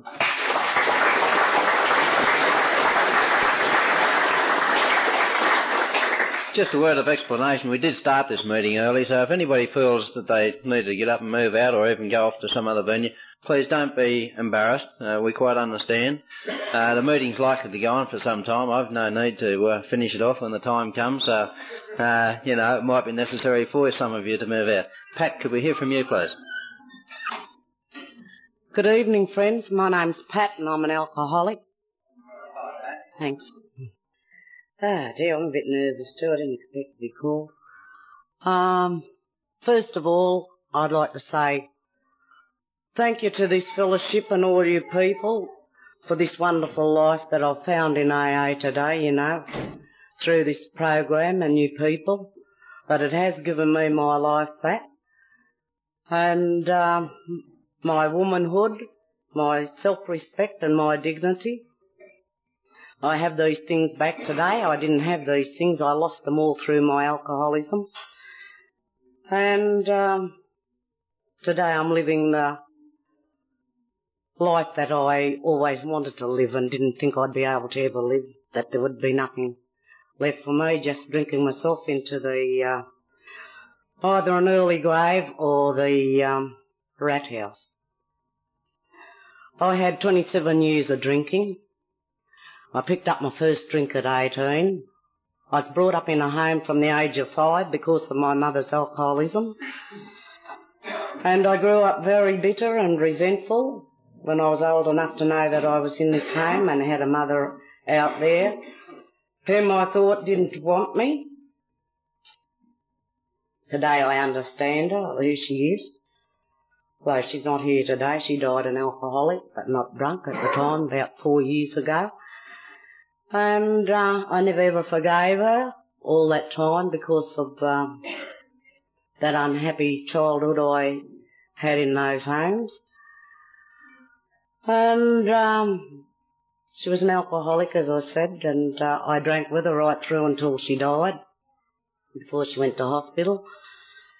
And uh, I think myself very lucky to have been given this chance in life, this new... Uh, This uh, new lifestyle, entirely different lifestyle to what I was used to living. And I uh, I do think myself very lucky that I was able to, uh, that I was given this chance and my mother never got it.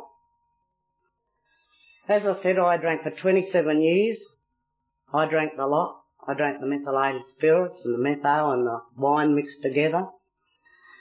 When I couldn't get a drink, that's what it, when I did turn to metho, I... Uh, thought it was degrading. Anybody who ever drank methyl earlier on, that I'd never drink it, and I was to drink it. Um, well, I suffered that when I picked my first drink up at eighteen, I can remember I suffered right through until I came into A A. I've been uh, two years and eight months in A A now, and I suffered these blackouts, the change of personality, and uh, loneliness and the emptiness I always felt. And uh, that first drink I had, it, um, it filled that emptiness up and it helped me commu- to communicate. I was a loner and I could get out and I could mix with the rest of them and do the things what I wanted to do, get out and dance and all the rest of it. But then I was my old self after I'd, uh, the drink had wore off. Anyhow, I got married and that marriage never lasted. This fella said to me, any woman that drank like, drinks like you did, I didn't let him see the way I drank before I married him, but I really let myself go after I married. That marriage didn't last. It lasted four years and a few kiddies. And he left. In that time, there's been a few de facto, that was twenty-three years ago, and there'd been a few de facto relationships. They were all alcoholics. And, um, as I say, I couldn't, I didn't know how to be a normal wife, how to be a normal loving mother to my children. And I still get this shot back into my face, uh, today from the adult, uh, family that I have because I'm in A A. And I've had to detach from them in a loving way, the best I could. That was about six months ago. I couldn't see why. I heard them telling me in A A all the time. I did pick up a drink after twenty months in A A, and it was through uh, one of the reasons. It was these three uh, three children having goes at me and wearing me down, and uh, I got depressed and I picked up a drink. Telling me not to come to A A, I had to come back and get the family together. Anyhow, I won't go into a drunken log. I came into A A uh, at the end of seventy-nine.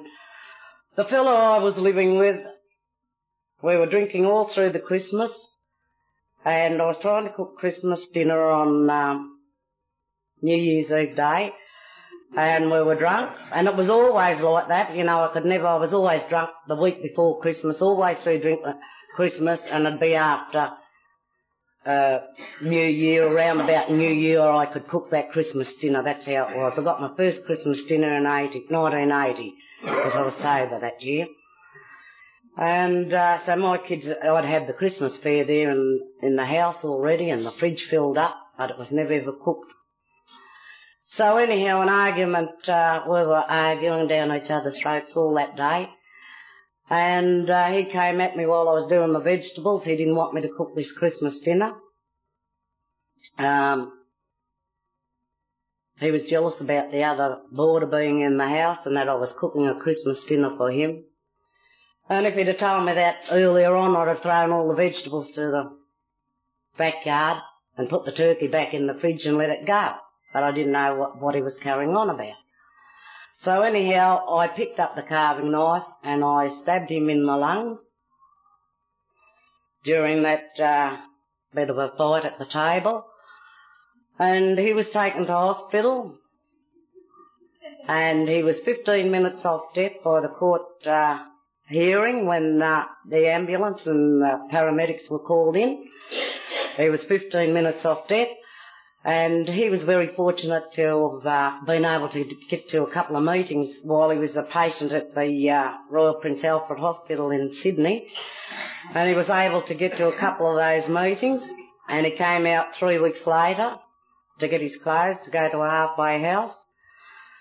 And he told me he was in A A and he didn't want a drink because I offered him a drink. And uh, I said, what's A A about? And he said, you wouldn't understand. So uh, he used to come down and have tea every night, come down and have tea of a night time and pay me for his tea and ask could he have half an hour's rest to go to these A A meetings. And he still wouldn't, he still wouldn't tell me what they were about. So I snuck in while I was asleep and looked through his pockets and I found that just for today card. And I saw the God part mentioned on it, and when he woke up and came out to have his tea after when he was leaving, I, ta- I said, huh, I know what it's about. I said, you'll end up holier than thou. You and your God. I always believed in God, but uh, I always t- called myself a child of the damned. Not re- I reckon that he didn't give me a fair go in life, that I was put, in a, put into a home at the age of five without a mother and father's love, and we were ill-treated in that second home from the age of ten till I left. And I didn't have much time for God and my mother. So anyhow, I saw that just for today card, and I saw God, and uh, I thought it was a religious turnout, and I didn't want any part of it, but I thought it was good for him. He wasn't drinking. And uh, I didn't want it, but I certainly needed it, but not knowing it. Um, three months went by and I saw him up the street and he was still still hadn't had a drink all that time. Six months went by. In this time he would never ever come back near the house after the first week because we were always wrangling down each other's throats. And he came back six months later with a doll's house that he'd made for our baby. And uh I said to him that night, I'd like to go to one of your A A meetings. And he said, don't have a drink tomorrow night and call up the halfway house and you can come with myself and the boys.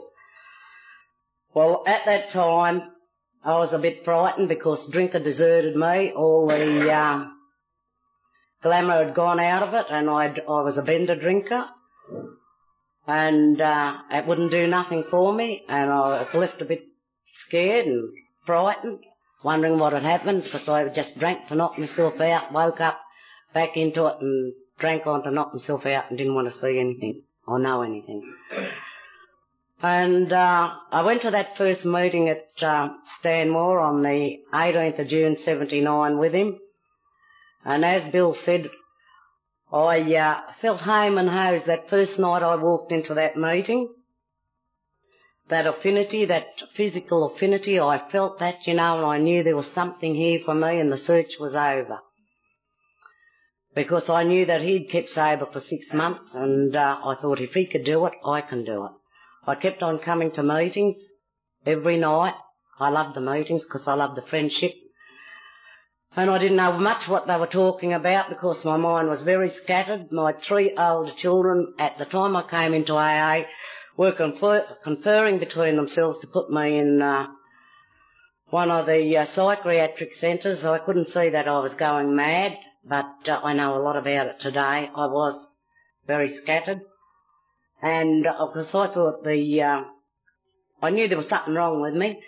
And I thought, to be mad, uh, like one person in Newtown hops up and down the street on one leg. And I thought, that's insanity. And then there's another woman, she walks up and down the street, crosses over and up and down that street all day. Well, I thought, that's insanity. I'm not mad. I'm not doing those sort of things yet. But I was on the brink of uh, going a little bit mad, and uh, my memory was uh, going on me, and uh, I couldn't remember nothing. Uh, even sober, which I wasn't very much, there was never the times I was sober, it was just on a bender and back off to get a little bit physically well, bit of soup into me and back onto it again. So anyhow, I kept on coming to meetings, so I stopped sober for twenty months and I was to pick up a drink again. And I was very angry about uh, having to drink again and uh, I didn't know why I drank. So I thought I, I was working these steps to the best of my ability. So I had to go and have a look at these steps and see and at myself. And I had a look through the steps again. And uh, the first one, I'd admitted I was powerless. I knew I was the alcoholic. But I hadn't accepted that. Uh, so today I fully accepted that I am this person, the alcoholic, and I cannot pick up that first drink. Um, step two, I, I believe that. Uh, step three was, um, I'd handed my life and my will over, but I didn't understand this part where I was taking my will back. So today I made the full surrender. I've thrown in the towel and the hat and the boots and the gloves, stockings, the whole lot. um, uh, four, I had to go back there in four and look at myself. Well, I picked up, I uh, was on the dope six years. My daughter got me onto smoke and marijuana, so I wouldn't drink. So she go, ended up giving me a dub, double problem because I, ha- I had to go back to the drink. I couldn't stop just on on the uh, dope. It wasn't uh, strong enough for me. And I wanted the drink, so I was mixing the both of them and she was supplying it. Um... So I had a look and I had picked up a smoke and I was smoking again. She said, this doesn't make you mad and you are serene and you're not stabbing people and half-killing all these husbands that you had every time you got drunk, which did happen. Every one of them's nearly been dead. And I've nearly been dead too and in hospital and nearly lost my life. And uh, so I there was the smoking and I had this practising alcoholic uh, living in my house. And uh, I was playing God to him, holding his head up above water, and uh, he, he helped pull me down, and uh, I drank again after I'd seen that, you know, he was pulling me down. I had to drive around and look for another flat for him and got him away after eighteen months when I was a wreck back down to, and then I picked up a drink after I got him out. Um, then I had a little girl who was a result of my drinking and she's classed as a, assessed by the Children's Hospital as an alcoholic syndrome baby. And she's a bit demanding of me and my time and, uh, I couldn't manage with her. My, the fellow that left, he said, you're doing a marvellous job. And, uh, I said, if only I knew, you know, I'm not really, I, I'm not coping that well. She's getting me down mentally. So I put her in a church home and I detached from those three older, older children. I don't go near them now and I don't have them over at the house where they only come over to nag at me when they're all full of dope and have goes at me. So I've um, detached from them and that was six months ago I've done all this and I've really rightly only got sober since October, since I went through these steps. And uh, had a look at myself And today I'm very grateful for this fellowship of A A, what it's given me, because I am living one day at a time. I was not living one day at a time. I didn't understand what that meant. And that this was a daily program. I'm following this pro- program to the best of my ability, living by it today. And it's been great results for me. I've got this inner happiness in this, uh, is my first convention, and it's lovely. You know, I've got this lovely inner happiness within me. And things have been really great, you know, and if I just keep it one day at a time to do his will and not my will. I hand over every morning and I don't ever forget of a night time. I do that tenth step in inventory, and I thank my loving God. I found a loving God here in A A today, and I'm very grateful to all you people for helping me. Thank you. Hi, my name's Bruce and I'm an alcoholic. Hi, Bruce. Hi. Uh, geez, that was unexpected. Uh, yeah, I, uh, I'm an alcoholic. Uh, uh, I'm a primary alcoholic. Uh, I started drinking at fourteen. I was diagnosed an alcoholic six years later uh, and introduced to Alcoholics Anonymous through Langton Clinic. And uh, like one of the speakers tonight, uh, that was about nineteen or twenty years ago. Uh, unlike that speaker, uh, I wasn't uh, all that impressed with you members of Alcoholics Anonymous. Um, I, uh, I was more impressed with the hospital I was in, you know. Uh, male and female patients, uh, a few of those patients, uh, I'm a bit nervous tonight, uh, they worry me a bit, microphones, but, uh, you know, a few of those patients had been exposed to A A, and they told me that they were alcoholics, and, uh, I identify with these people, you know, and, uh, but I wasn't impressed, as I say, with A A. Uh, my first meeting, I was more interested in making a quid at the, uh, the trots, you know, uh, the patients were passing, uh, back their, uh, bets. But the, uh, the next meeting at, uh, at Ramsgate, uh, you know, uh, Uh, every speaker that night talked about the makeup of the alcoholic, and I identified very, very strongly. But I was uh, a bit different, and uh, the difference being that uh, I hung around A A for eight years as an observer. Um, I believe, looking back, uh, you know, I try to convince you people I should be here, you know. Um, there was times in this eight-year twilight period that uh, I had to come to A A when I was in these sorts of places. But there was the other times, you know, when I was in the fits of despair and I'd crawl into a, a, a meeting like a mangy dog, and uh, I never ever declared myself an alcoholic, and I was very anonymous. I'd parked a company car three blocks away, and all you knew about me was my name was Bruce and I lived down the block a couple of, couple of blocks, you know. And uh, and that was the way it was. And, uh, you know, I used to leave these meetings as an observer, and uh, on my way back to the pub or the club, I'd start to say my story to myself, you know, uh, like I was imitating an A A speaker. My name was Bruce, and I left home at fourteen, and I ended up shacked up here, there, and everywhere, and uh, this doctor said so-and-so, and the mother-in-law, the prospective mother-in-law said something else, and I'd get up to the latest tale away, whether it was a hospitalisation or a suicidal attempt or whatever it was, and I'd say, you know, those bastards wouldn't understand, you know, and uh, the madness of today, you know, how could I possibly expect you to understand I hadn't told you, you know, and, and this is the way it was, you know, but... Uh, many things kept me back, uh, coming back to this eight-year period, the uh, the hope that was generated at these meetings, uh, the things they told me from the floor of a meeting, because I had no chance before or after a meeting because I wasn't here.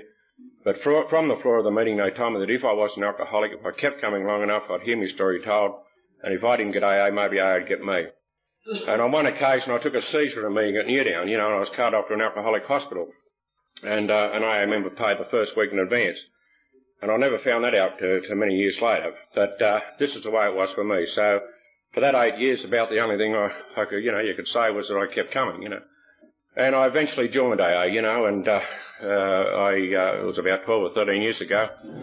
I got off the grog for twenty-seven months, went to meetings nightly, and uh, all I was sharing for that twenty-seven months in A A was experiences. And to do that, I had to be bombed out on Valium.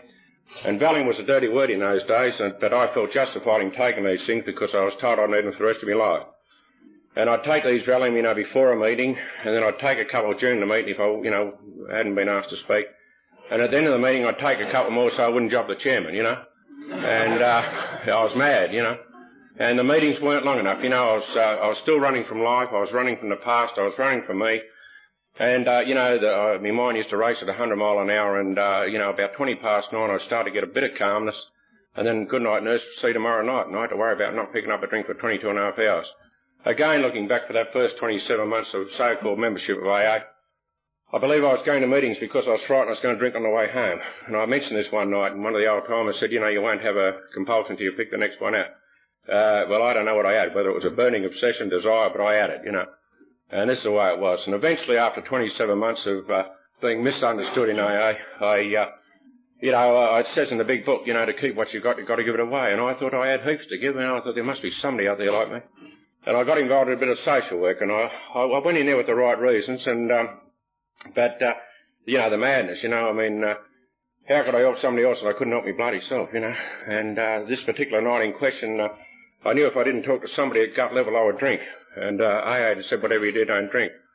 And it was rather ironic this particular night that I'd done part of the fist step with the girl I was working with. And, uh, you know, and to me that was the, the first high, highlight of my association in A A, because for other alcoholics it must be different, or is different, but it, the sort of bloke I was, you know. I found it very, very hard to trust, you know, and uh, and over the years many people tried to get the clues on what made me tick, but uh, all to no avail, you know.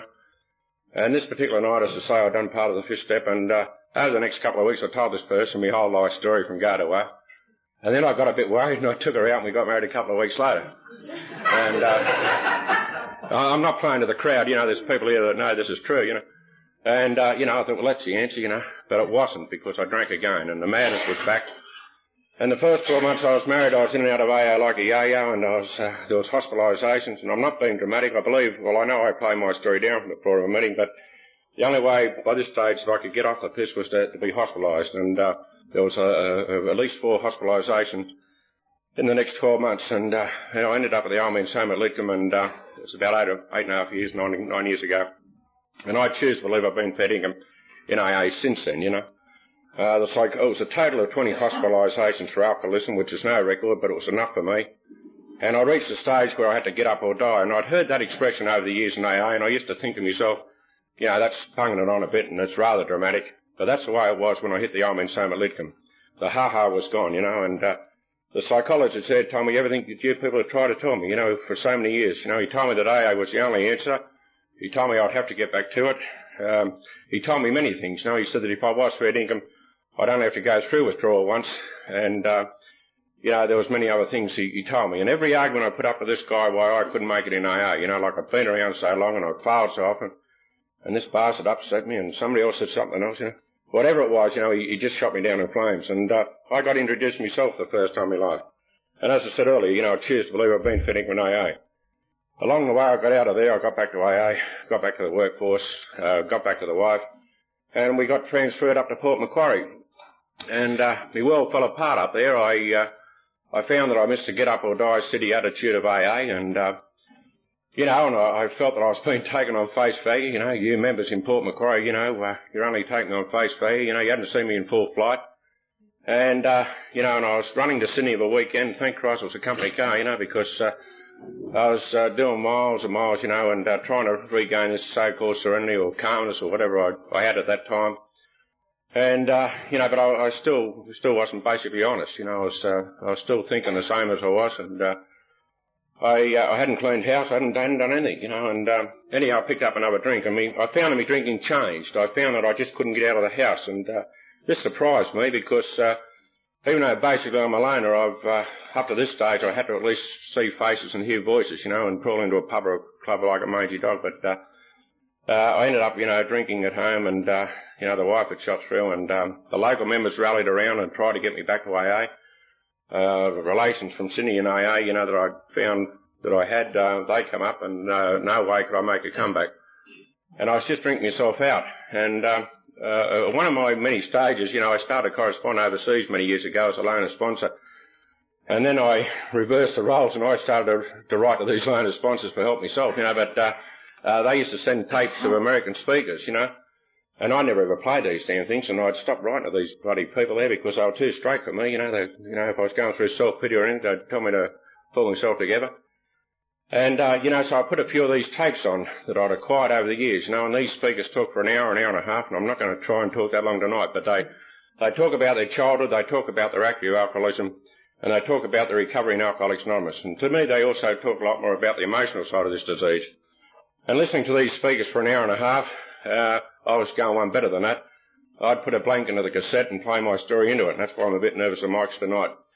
And then I was playing myself back to myself and adjudicating on what I said, you know. And uh, I'm my own worst critic at the best of times, you know, but, uh, you know, I was listening to myself, poor little Brucey boy, you know, I cut my wrist before I got into Bedrick Hospital. It was the third time in Langton Clinic before I graduated to Hyderabad. And what year was it in that I got the Wisteria House, you know? And this was a sort of the madness, you know. And over and over to myself again, I was playing myself, you know. And something that Minogue told me many years ago at, uh, at Idabra, you know, he suggested I get out in the scrub and find myself, and I'd had a lot of walkabouts, and uh, so I'd, I'd had a couple of so, so-called sober trips in A A all out the back blocks of Queensland when I was bombed out on Valium, and I'd stayed with lone members. And uh, I made this pilgrimage to uh, to make a comeback to A A, and uh, I'd get to these one-horse towns, and uh, you know, I'd talk myself out of going, you know, I know she wouldn't be interested, or he, you know, he'd be sick of me, or you know, and all the rest of it. And so I was working my way back to Port Macquarie, but uh, through a chain of circumstances, I, I come into a meeting a little over seven years ago now at Crow's Nest, and since that night, I've been told in A A I've changed, you know. And today, I know this to be true because. Uh, Along the way in the last seven and a bit years, uh, Alcoholics Anonymous has proved to me that I don't have to drink. You know, it's uh, released me of this obsession, compulsion and desire to drink. It hasn't made me a saint. Uh, you know, the only reason I don't throw lawnmowers around is I haven't got a lawnmower, you know. But, uh, you know, uh, it wasn't easy. I, uh, you know, uh, six months sober the last time and, uh, again I was, you know, keeping myself together. I uh, found it very hard to trust and talk at gut level. And I was basically doing it on my own, and, um, you know, a woman member at Warhope suggested I, I told her I was doing a bit of an A A trip, you know. And she said, uh, call in and see so-and-so in Canberra and uh, give her this message or give her this note or somebody. And I got down to Canberra, and I, uh, I'd met this woman once before in Canberra at a convention up at uh, Port Macquarie, and uh, I, I drove around the, the block for about three or four times, and I thought, well, eventually I thought, well, I'll go in, and if she asks me very nicely, uh, I'll stay for ten minutes for a cup of tea, you know. And uh, I ended up staying four days and four nights, and uh, she became my sponsor, and uh, I only found out yesterday she died. But, uh, you know, uh, she was a great help to me, and, uh, you know, I'm not putting it up on a pedestal, but having got the help from this particular woman uh, in Alcoholics Anonymous six and a half years ago, I find in my case now, today, I can talk to certain people in A A at gut level, and this has been proved good for me, and I can only say how alcoholism, you know, affected me. And, uh, and how I've learned through Alcoholics Anonymous. Um, I tried to do the fifth step about thirteen years ago in A A, and uh, this particular night in question, I wasn't actually a member at the time, but I was uh, at a meeting at Newtown, and uh, everyone was talking about, the, you know, get calm, this peace of mind, do the fifth step. And I speared this bloke after the meeting, and I said, I want to do the fifth step with you now. And he, he knocked me back. He said, no, he said, if I drink, he said, if you, if I drink tomorrow, he said, you might drink too. Now, whether he's right or wrong is beside the point, but he's still sober today. But I can only say, as I say, how it affects me. And uh, having uh, got this sponsor in Canberra and uh, and letting her see me as I really was, um, um, you know, I find now that I can talk to other people in A A, and it's been good for me because the sort of guy I am, if I can get myself into a spin, some bastard upsets me, if a bit of the past comes up, if I start to doubt my story, or if I start to feel insecure in Alcoholics Anonymous. You know, I don't have to go running back to square one when I was fourteen. I just go back to the last time I seen the person that knows me, and we kick on from there. I'm making progress in other areas. Uh, as I tried to say earlier, for a long time in A A, I was flat out sharing experiences. Tonight, I believe at times I can share a certain amount of strength and hope. Apart from sharing this, I'd like to share the time, and thanks for listening. Thank you,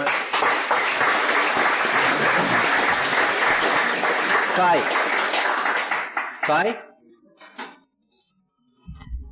Faye. Faye? Uh, good evening, ladies and gentlemen. I'm Faye, and I'm an alcoholic. Hi, Faye. And I've also been addicted to mood and mind-changing drugs. Well, I started off about the age of twenty-nine with a little bottle with fifty Valium, you know, and I took these Valium for a few years in an alcoholic manner that I didn't realise until now. And then I became addicted to whiskey. And I was on whiskey and pills for many, many years.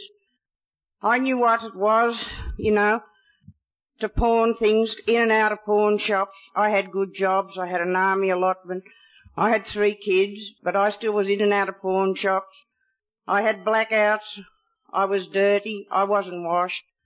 I did everything, I suppose, that a wife and a mother shouldn't do. But all along the line, I found an excuse for Faye. You know, this one made me do this. This one did me do, made me do that.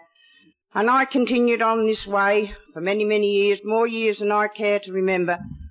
And then eventually I left my husband, or I guess he was glad I left him.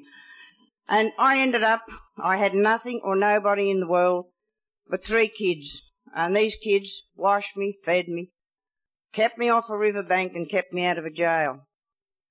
And one day, I don't, by, the ch- by way of the child welfare, I came in contact with Alcoholics Anonymous, and I went to Alcoholics Anonymous, and I fell in the door, drunk, you know, and I drank on the next day, and then early the next morning I woke up and I looked at Faye. I looked at a dirty house, an empty fridge, and three kids, and I picked up a phone and I called a doctor, and for the first time in my life, I admitted I was an alcoholic and I needed help desperately. And I committed myself to Morissette, and I came off Valium, and I came off whiskey. And today I realise that that little pill I thought was so innocent was far more dangerous to me than any bottle of whiskey. And I came out of Morissette, I went back to Alcoholics Anonymous in Tamworth. I forgot to tell you, I belong to the Tamworth group of Al- Alcoholics Anonymous. And here, for the first time, or I'm saying for the first time in my life, I knew real love, human kindness, and things I'd never, never really had in my life before. People didn't want to con me. They didn't want anything from me. They just wanted to see me get well. And this was a beautiful, beautiful experience for me. And I not only knew this love for me and myself, I knew it for my children. And it was beautiful. And I progressed along in Alcoholics Anonymous. The first job I got when I was sober was pumping petrol, you know, and I was going to put petrol into the wrong end of a Volkswagen one day. That's how mad I was. But I did it. I was so mad. Uh, and it was good money, and I had three kids. And then I took on a job as a cook in a private hospital, you know, and I put those two eldest kids through teachers' college, and the youngest one was coming along nice. And then I became something a man many, many years before had told me in Morissette, and I met this man today, and it was beautiful. And this man spoon-fed me when I was in Morissette, not only with food when I couldn't work, eat. He spoon-fed me with kindness and love, and I didn't realise just what this man did for me. And I have remembered him down the road of Alcoholics Anonymous for many, many days, and today, sitting in this hall, I looked up and I thought I saw a ghost, and I saw this man. And this beautiful man, I knew when I looked at him, wasn't at peace with himself. And I talked to him afterwards, and It, I was very, very sad, but it was beautiful to think I met this man again here this weekend. And I know I'm breaking into my story, but I was so happy to meet this person again.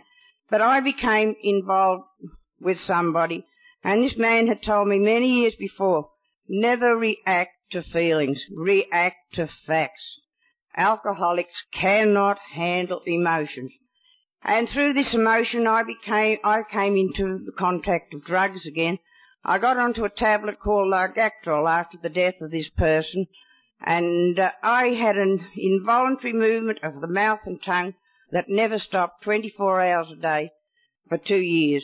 And I stayed away from Alcoholics Anonymous. But when I did come back to Alcoholics Anonymous, I came back a different person. No more pride, no more arrogance, nothing. Faye was humble. I was ready for you people, this program, and for God to teach me. And you have done this, and it, it's a beautiful way of life. I'm very happy to be here this weekend to share with you. It's lovely. I love you all. You people, this program, and God have returned me a mother to three beautiful kids. I can't express my gratitude, but I'm very, very happy. Thank you, and God bless you. Kev. Kevin?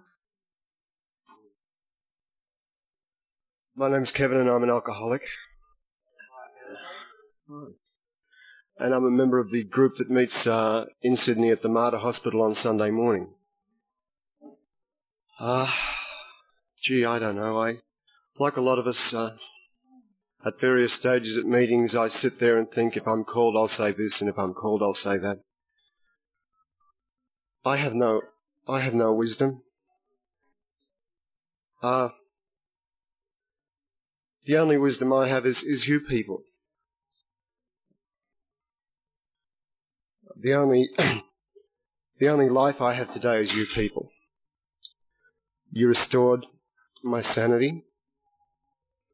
Three and a half years ago, you, you restored my physical health. and you restored my, my spiritual health. After a, a lifetime of drinking, I, I was drunk when I was seven. That's the first time I remember being drunk. Like a lot of people, uh, I don't really remember when I picked up my first drink, but it was before I was seven. I drank uh, for the next thirty-six years uh, through uh, a primary education drinking, a secondary education drinking, uh, and uh, further education drinking, and through a career that took me uh, seemingly successfully overseas for a number of years drinking, giving me, I thought, a lot of, well, it was giving me a lot of confidence. Uh, its alcohol seemed to give me a lot of things. As uh, Bede from Randwick often says, uh, what a confidence trick alcohol is. And it, it was for me. It was such a rip-off. But as it turns out, it was a rip-off with a silver lining, because today I have you, and you have me, uh, which I don't know. I, I guess that's pretty good, because we're all one. Uh, I was at a meeting yesterday, and unity was spoken about. Uh, I don't want to talk about unity within the fellowship now, but this this uni- unity that I know we are one, and as we all recover, I recover, and as I recover, we all recover. Uh, It was terrific to hear Pat tonight. Uh, I love to hear Pat speak because she speaks of the example of another alcoholic to her. And to me, Pat is a great example of, of wisdom and courage and love. My sponsor.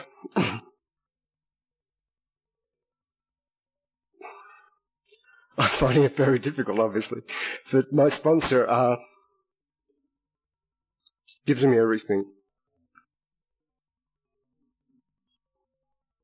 Through the serenity that I have most of the time in my sobriety today, I am able to, to function as a, for most of the time, a, a reliable member of society. Uh, I found it personally very rewarding to hear uh, the Governor General speak of the, the other night of the contribution that we can make to society and that Alcoholics Anonymous does make to society. Uh, with my sort of calculating brain, when he was talking about the figures, we come up with a figure of three point five million dollars a year in counselling. Uh, and that's uh, that's not to be sneezed at, I think. Uh, I just think it's terrific to be able to function again. I, in the spiritual areas, I, I find, particularly, as with everything else in the in the program, but particularly in that area, I have to keep it very simple. I've, I've, re, I've rediscovered uh, a higher power that I was that I was brought up in and that I rejected. Uh, I found this power again, or this power has found me, and it's a remarkable experience for me. But if I overcomplicate it, as I as I have done at various stages, it does not become a remarkable experience. That's all I think I, I'd like to say tonight. But just thank you.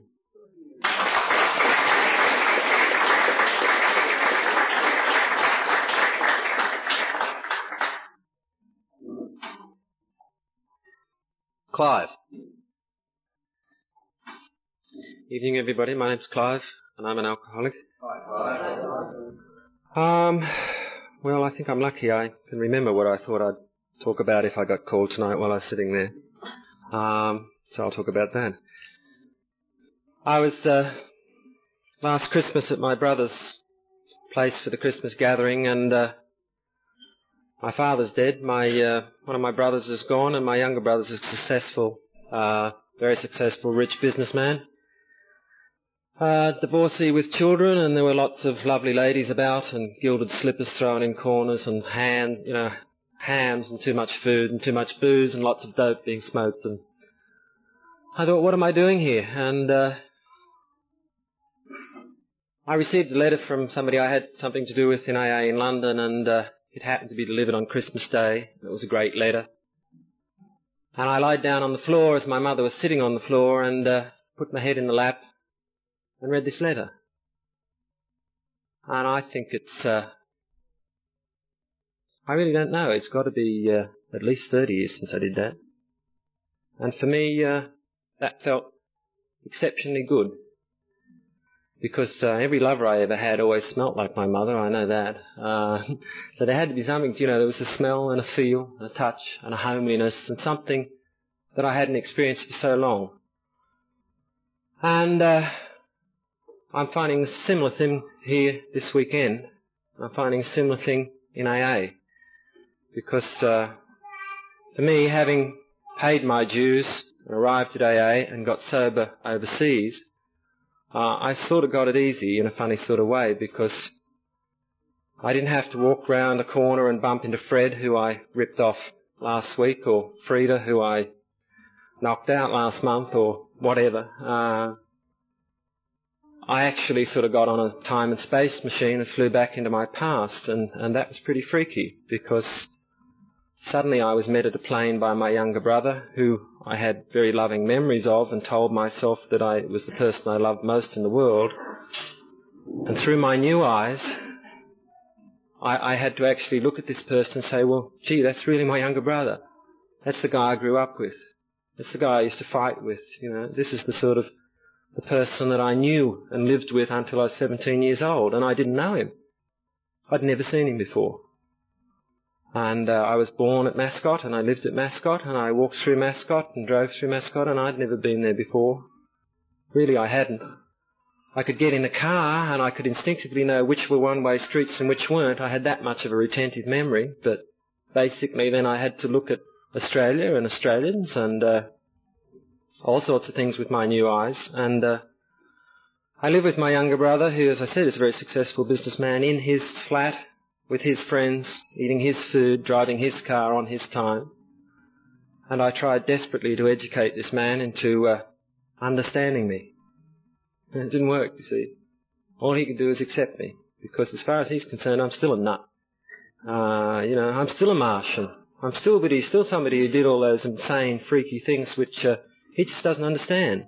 You know, I think he wasn't even born young, um, but I, I think I was... I think I've never been old, you know, in a funny sort of two-and-a-half-year-old way, and uh, we really are quite different. He is my family of the blood, but he's not my family of the heart, you see, because I could stand up here and talk and not even finish a sentence, and I'm pretty sure that ninety-eight percent of the people in the room would understand what I'm talking about. And that's fantastic. That really is fantastic. It's that same feeling I got when I, when I lied down on the floor and put my head in my mother's lap. And uh, Pat talked about the search. Well, for me again, it was a search also. I turned over lots of rocks and lots of people and lots of countries and lots of situations, and uh, mine was a long search. And uh, I found what I was looking for. In a way, I was successful. All my, all my failure, if you like, or all my programming for, for not being successful, all my refusal to accept the responsibility of succeeding, got me here. And so in a way, I was successful. In a way, I found what I was searching for. And if I did find what I was searching for, and I'm quite sure I did, you know, there's no reason for me to hold back. There's no need, reason for me to be afraid. But, you know, I still suffer from this, this ego disease, so... Uh, At times I'm reticent, and at times I suffer, uh, a little bit less and a little bit less all the time. I am getting remarkably better. I'm uh, even at times proud of myself. I think I like myself to a great degree, uh, much more than I did. I'm, I'm, I'm finding that the best thing that ever happened to me was accepting the responsibility of, of, of me. You know, I am responsible for how I feel. I am responsible for my health and stuff like that, um, mental as well as physical. You know, so therefore uh, I have to sort of live up to that. And there's an old man I I'm, could tell you um, a drunkalog too, but I'd rather not. I'd rather share a couple of exciting things which happened to me. And it was a very old man who was talking about painting pictures actually, but it, it goes for other things. And he said. Um, responsibility without freedom is slavery. And slavery without, you know, uh, freedom without responsibility is anarchy. So, for me, I, I find that the answer to the, what I want is, I still think like a, is balance. I find I still think totally in absolutes like a child. You know, if it's white and it doesn't look great white, then I'll think totally opposite, painted black. Uh, you know, what I need is, is a balance and uh, to live in the minute and the now. And uh, for me, for me, it works that way.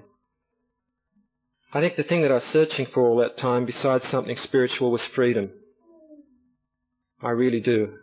I think that's why I rejected authority and all sorts of things on Allstate, and I find that I am forced to acknowledge now that I, that I am given total freedom by A A. My problem is, is how to use it and how to pick it up and how to be responsible enough towards myself. You see, I'm my, my own most wet in me. I am the battleground. And I'm the one that buggers it up every single time because I'm the one that keeps expecting things of me. You know, I'm not a superstar. I'm just an alcoholic. And uh, I have to try and keep it simple, and that, that is, is difficult. All I can do is say thank you very much uh, for releasing me of the prison of myself on a lot of fronts. And uh, I am very proud to be here. Thank you.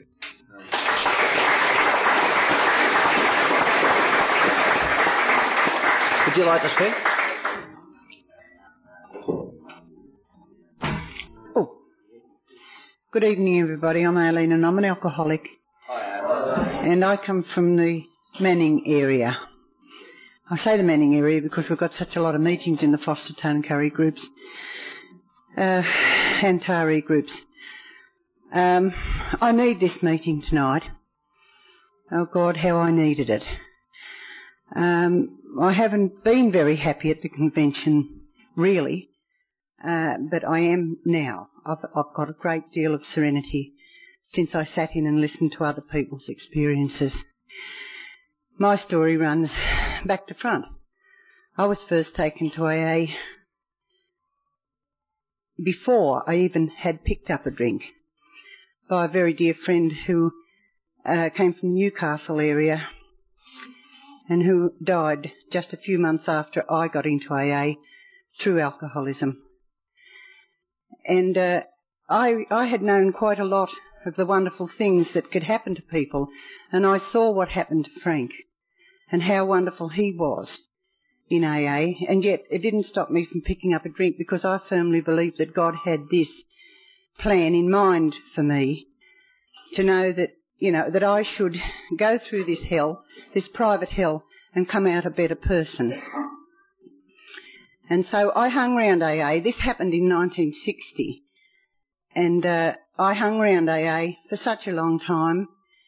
And uh, I was going because my husband, that I was married to then, the father of my children, was a very bad drinker, a good man, a good worker, and uh, he, but he liked his booze, and he suffered alcoholic blackouts.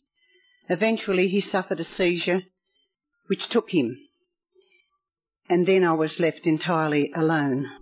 And I say alone because from my earliest childhood, um, We, I came from a family of eight. Uh, we didn't have much money, but we didn't lack in love in our family. And um, then through the war years, the six years that he was away, I still lived with my family. And then I formed a family of my own with the help of my husband. And for those years, up to thirty-four years of marriage, I hadn't been alone. And when he died, I was completely at a loss. And I got around like a chook with its head cut off.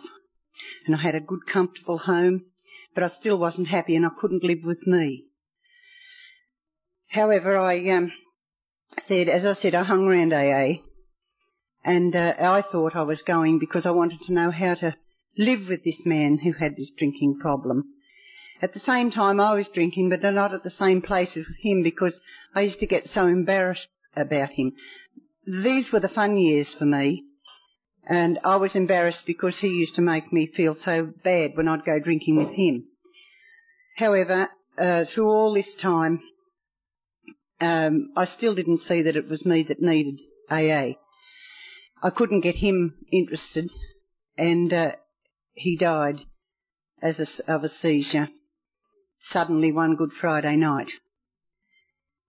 And uh, I still hung around A A. I still thought I was going because I had perhaps the son now that was that was drinking and becoming an alcoholic.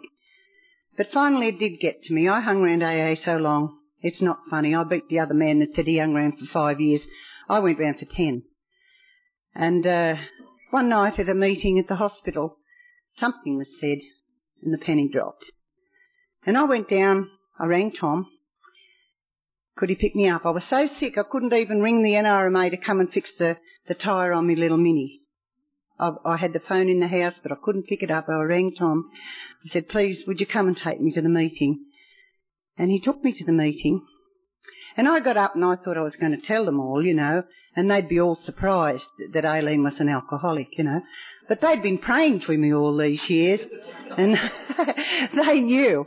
And uh, I know one night that there was an Al-Non uh, lady there, and she came to me and she said, and I still didn't wake up, that's how befuddled I was. She said, uh, would you like to come to Al-Non with us, Aileen, or do you think you'd like to be here? And I said, no, this is my place here. It still didn't enter my head that I was the alcoholic. But I've had, uh, I haven't, since then I haven't, um, I've been lucky. I haven't had to pick up a drink. But I went on for about eighteen months, and uh, uh, then it set in. The honeymoon period was over and I started to get the electric fleas. And, you know, like me, the alcoholic, I had to do it, uh, as I say, uh, cold chook, because we couldn't afford turkey. And I did it all. And I even put the smokes down, but I've taken it up again the last twelve months because I had a rather shattering experience about twelve months ago. And I felt, fortunately, when I came out of the house, I said to my brother-in-law, who's standing there with a tinny in his hand, oh, God, I'd love a drink. And he, he went up the shed and got me a, a tin Coke. And uh, but my girlfriend handed me a smoke. And uh, there I am, still on them. But that'll go down one of these days. I think one thing at a time is enough for me. But I've had my ups and downs in A A, uh, sometimes depressed. But I'm getting a great deal of serenity. And uh, I know it has changed my life. And um, it is a wonderful way of life. And, and I'm very, very grateful to be a member of A A. I hear people sometimes say that, um, you know, that uh, they were born alcoholics. It doesn't matter how you become an alcoholic. But I've heard this said, but I firmly believe alcohol causes alcoholism. And I firmly believe that I had all the tendencies prior to that, because I didn't drink until I was forty. I was brought up in a Salvation Army uh, life at home and taken to Sunday school. And at the time that I did eventually pick up a drink, I was teaching Sunday school and taking my children off to Sunday school and being a good mother. And in defiance, I thought that God was being very cruel to me. And in rebellion, I, I did go out and pick up a drink. And so I had some fun years, I must admit that, but the disease started to take hold me, and my life became hell. And I know that after my husband died, my mother, the dear little Salvation Army lady that I love so much, and that young man spoke about the fragrance of his mother. My mother is a little fragrant woman too, and we all love the smell of our mothers. And um, I know she said to me after my husband's death, but it could have been the cause of Jim's death. And, you know, I think that contributed to my, uh, not, I didn't pick up a drink, but to my re, my regression in A A. Uh, for about eight months I didn't go. I wanted to commit suicide. I, I thought of all these terrible things. I didn't realise. It took me a long time to, to come to the point where people were saying that I wasn't guilty. And finally it came home to me that I wasn't guilty. I didn't, I wasn't responsible for what my husband did.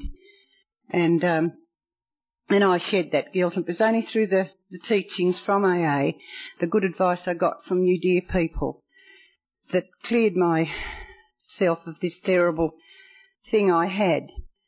Uh, I had this nice home, as I said, and I used to throw things around the place of a night time when I came home so that I could pick them up next morning and make myself do some work.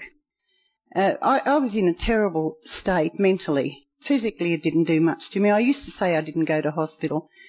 I uh, didn't, wasn't put into a hospital, and I did. I went in with a, you know, nervous breakdown. Uh, nobody said to me, you know, do you think you ought to get on the program? Uh, but eventually, you know, it came to me and I did. And I've, I've never been, uh, my life since then, in, this happened in nineteen seventy-seven, and um, things changed for me. Uh, I was down in Sydney doing geographical, and uh, the man I was involved with was a drinker too, but his boys gave me the most trouble, and I realised that I was getting out of the frying pan into the fire. I would come home to my own home, and I would be a mother and a grandmother because I had almost lost my children through this. And I came home and I tried to go back to the club just to play carpet bowls.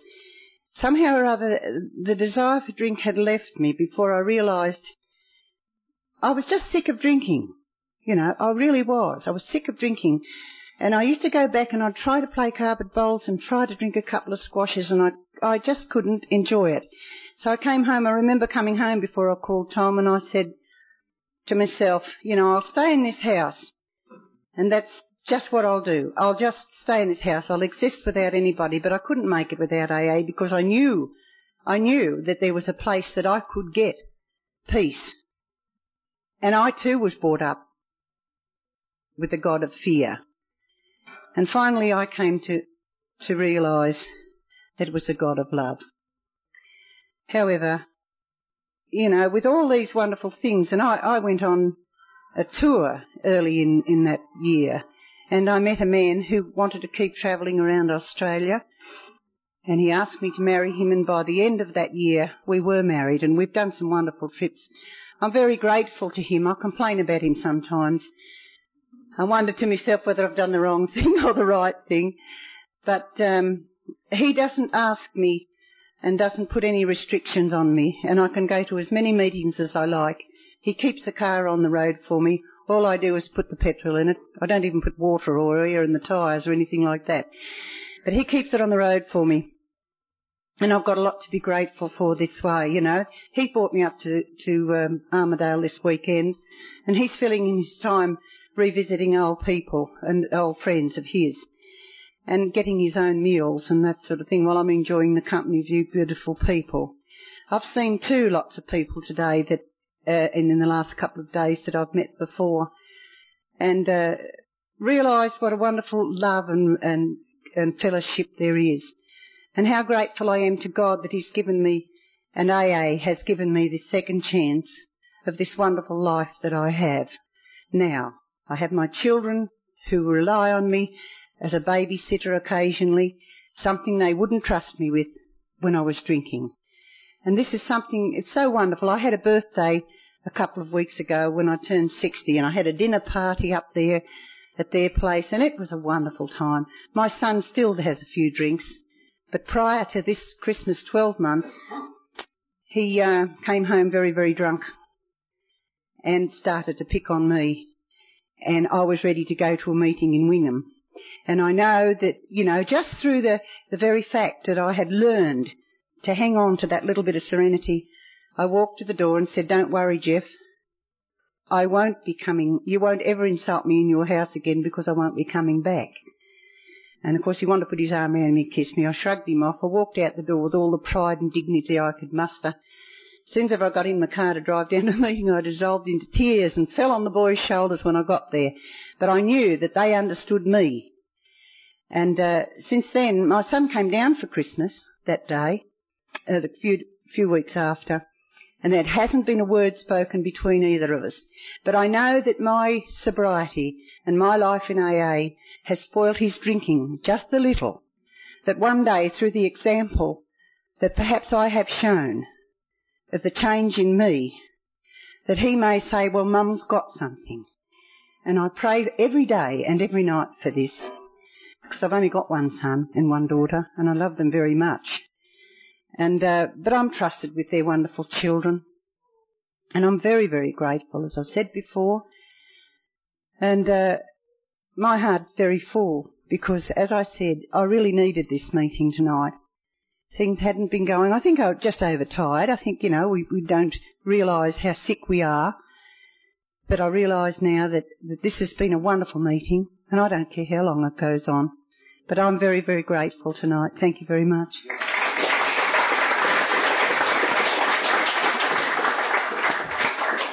Filling a bill. Thanks, Trevor. Good night, everyone. I'm Bill and I'm an alcoholic. Hi. Thank you. Uh, I didn't expect this tonight. I've had a couple of goes this weekend and uh, I've enjoyed the meeting tonight very much. But me, alcoholic. I drank very early and uh, right from my very first drink, I had no control whatsoever. I didn't know it then. I thought my behaviour was the same as anyone else's. I didn't know the the the uh, that I was any different to anybody else. But uh, I now know, on looking back, that I had no control. The only control that I had in my early drinking was the amount of money I had in my pocket. So I can't take any credit for that. And uh, very quickly, drink took over and directed me where I went, how I behaved and what I did and what have you.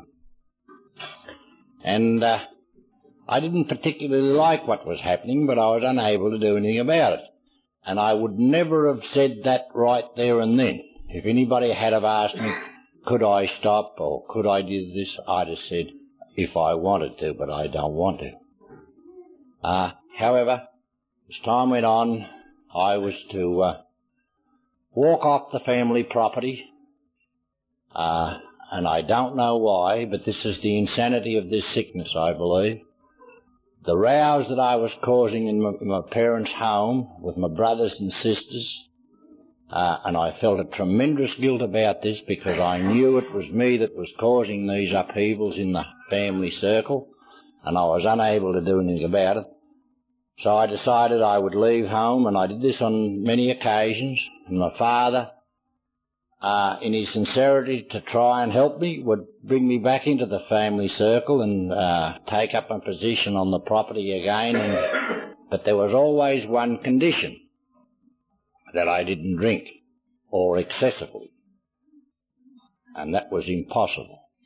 I may do it for a little while, but invariably I would... Uh, pick up the drink again, and I would go to town with a load of fruit perhaps on Monday morning and turn up on Friday.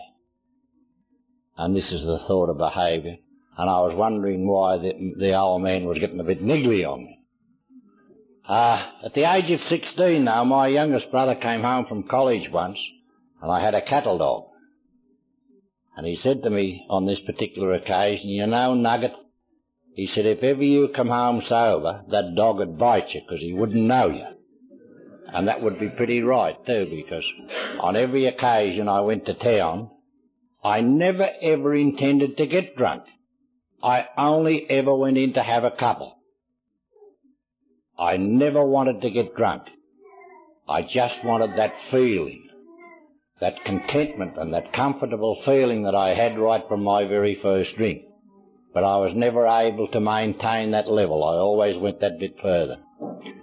And I never, ever remember having enough to say that, right, I'll stop now, I'm full enough, I'll go home and go to bed.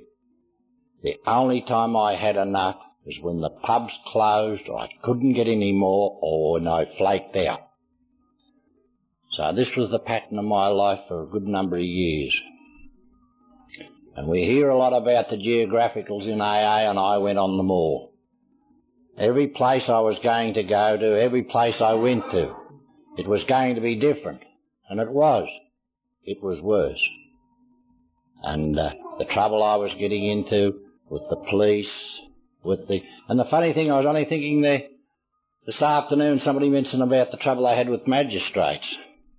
And uh, I always got into trouble with them uh, too, because uh, I was a pretty arrogant sort of a fellow. And uh, I remember once the magistrate in the Orange Court, and that's the town I come from, uh, uh, was uh, he knew my family, and he was dressing me down very severely. To, he was telling me to pull my socks up and that my family, uh, you know, that... Uh, I was making a holy show of them and what have you. And I let him have his little spiel, and when he'd finished I said, "You can drop dead, you rotten mongrel." And it cost me another th- three quid. Now, the fine for drunk in those days was five bob. Now, three quid was a hefty fine. And I always wanted that last say, though. And th- th- this was me as an alkie. Couldn't keep my big mouth shut, and I got a job to do today, too, I might add. Uh, Trevor doesn't know what he's let himself in for. He's given me the mic. But uh, through this excessive drinking, I was to go a lot of places that I didn't want to go, and I did a lot of things that I didn't want to do. And as I know it now, it was all against my will, all against my better judgment. And uh, although I lost all this uh, material stuff in the beginning of, or, or early in my drinking, uh, and my position in the family and what have you, and the love and uh, uh, the family, the brothers and sisters and parents and what have you, the thing that started to go was my dignity, my self-respect. And that was bad. But then after many years of trouble and uh, what have you, uh, I lost hope. And that was when the real trouble started. I just didn't give a damn anymore. I didn't care. I accepted the fact that I was a drunk, and that's the way I was going to die a drunk. And I was terrified of, of that fact, that I was going to die somewhere unknown, unwanted, unloved, in the gutter. And this was going to be my existence.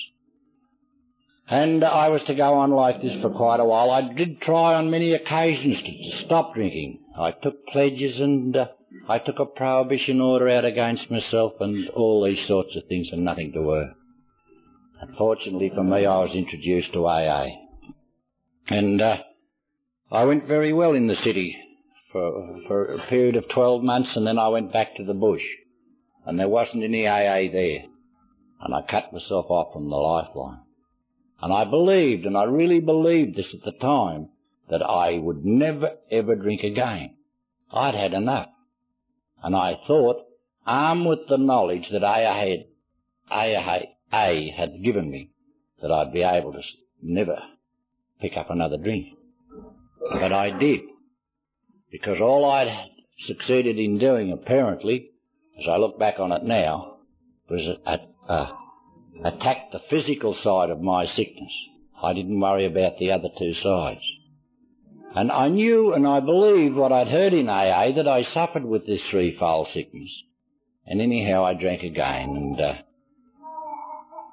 I was to know a devastation and a remorse and despair in that period of drinking. I never ever want to forget that either, because if I do, I may pick up another drink. I want to remember all that, because that's my safeguard about picking up that first drink. And I really believed that A A hadn't worked for me. It never entered my head that I hadn't worked for A A. I believed, as I'd heard in A A read out this chapter five, where there were people incapable of being honest with themselves. And I was such a dishonest beggar that I thought this was me, because I had never been honest in my life. Long before ever I picked up the first drink, I wasn't honest. I didn't become dishonest because I drank. I was dishonest before I drank. And I believe today, and I really believe this too, that my life didn't become unmanageable because I drank. My life was unmanageable, and that's why I drank. That's my belief. And I believe that uh, when I... threw the towel in, and there's people here in the hall that have heard my story before, but my last drink was at Lake Connoblis at Orange. And uh, I tried to do away with myself. I'd heard about the wet brain. Uh, and I, I, I really thought that either I'd drink myself into a wet brain or I'll kill myself. And I had this tin of methylated spirits, and I drank it as much as I could of it. I don't know how much I drank, and that doesn't matter. But that was the, the, the, the method in my madness, was either to have the wet brain and I wouldn't care, or I was going to kill myself, and either way it didn't matter. But neither of those happened. The wet brain part nearly did, I think, but not quite. I had enough uh, sanity left to know what I had to do, that I had to get back to A A. And at this particular stage, I didn't believe, think I believed in God. I didn't have any faith in God at any rate, but I did ask for help. And I, I, I, I never want to forget this either. And I did for a long time after I became sober. I asked this God that I didn't believe in, and this is the prayer, and I can remember it today, that I, uh, I uttered. I'd please God help me. I don't care what it is that I've got to do, but I'll do it. Take my arms and my legs, and I don't care, but I've got to stop drinking to live. And I knew it. And I haven't had a drink from that day till this. And it wasn't such a long while after that that I forgot about that. You know, and uh, I used to buck on that second step. The insanity, I wouldn't have it. And and and and, and one day after a meeting at, at, at Burwood, or one night at least, I'd gotten up and I said about this, uh, and I was sober approximately three years at this period. And uh, I said, I can't wear this spiritual side and I can't wear the God angle, you know. And I was just putting on a show as I know it now. And after the meeting was over, a little fellow came over to me. He says, come here, Grumble Guts. He said, I've heard your story. He said, and I've heard you talk up and talk about that last drink you had at Lake Canobles. He said, and you've got God in your hip cock pocket. And he said, and you're too bloody stupid to see it. And he was dead set right. And I needed that too. And uh, my approach to A A, as it's been said up here tonight, was all wrong. I did everything back to front. But I had to do it that way to prove that the program was right. And I don't believe, and I really tr- and truly don't, as I said here the other morning, I don't believe the program is hard. But overcoming Bill to do the program is hard.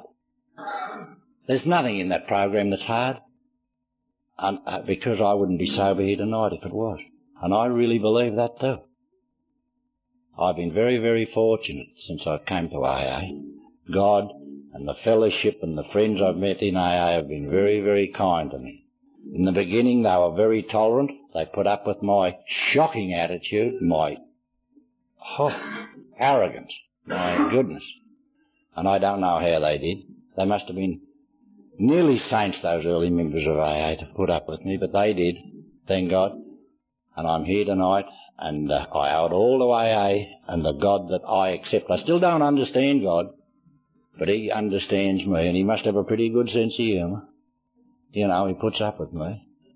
And uh, he must be a very tolerant God, too. But thank you for sharing and tearing. Maureen, would you like to speak?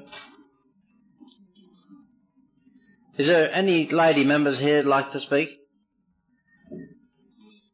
Irena?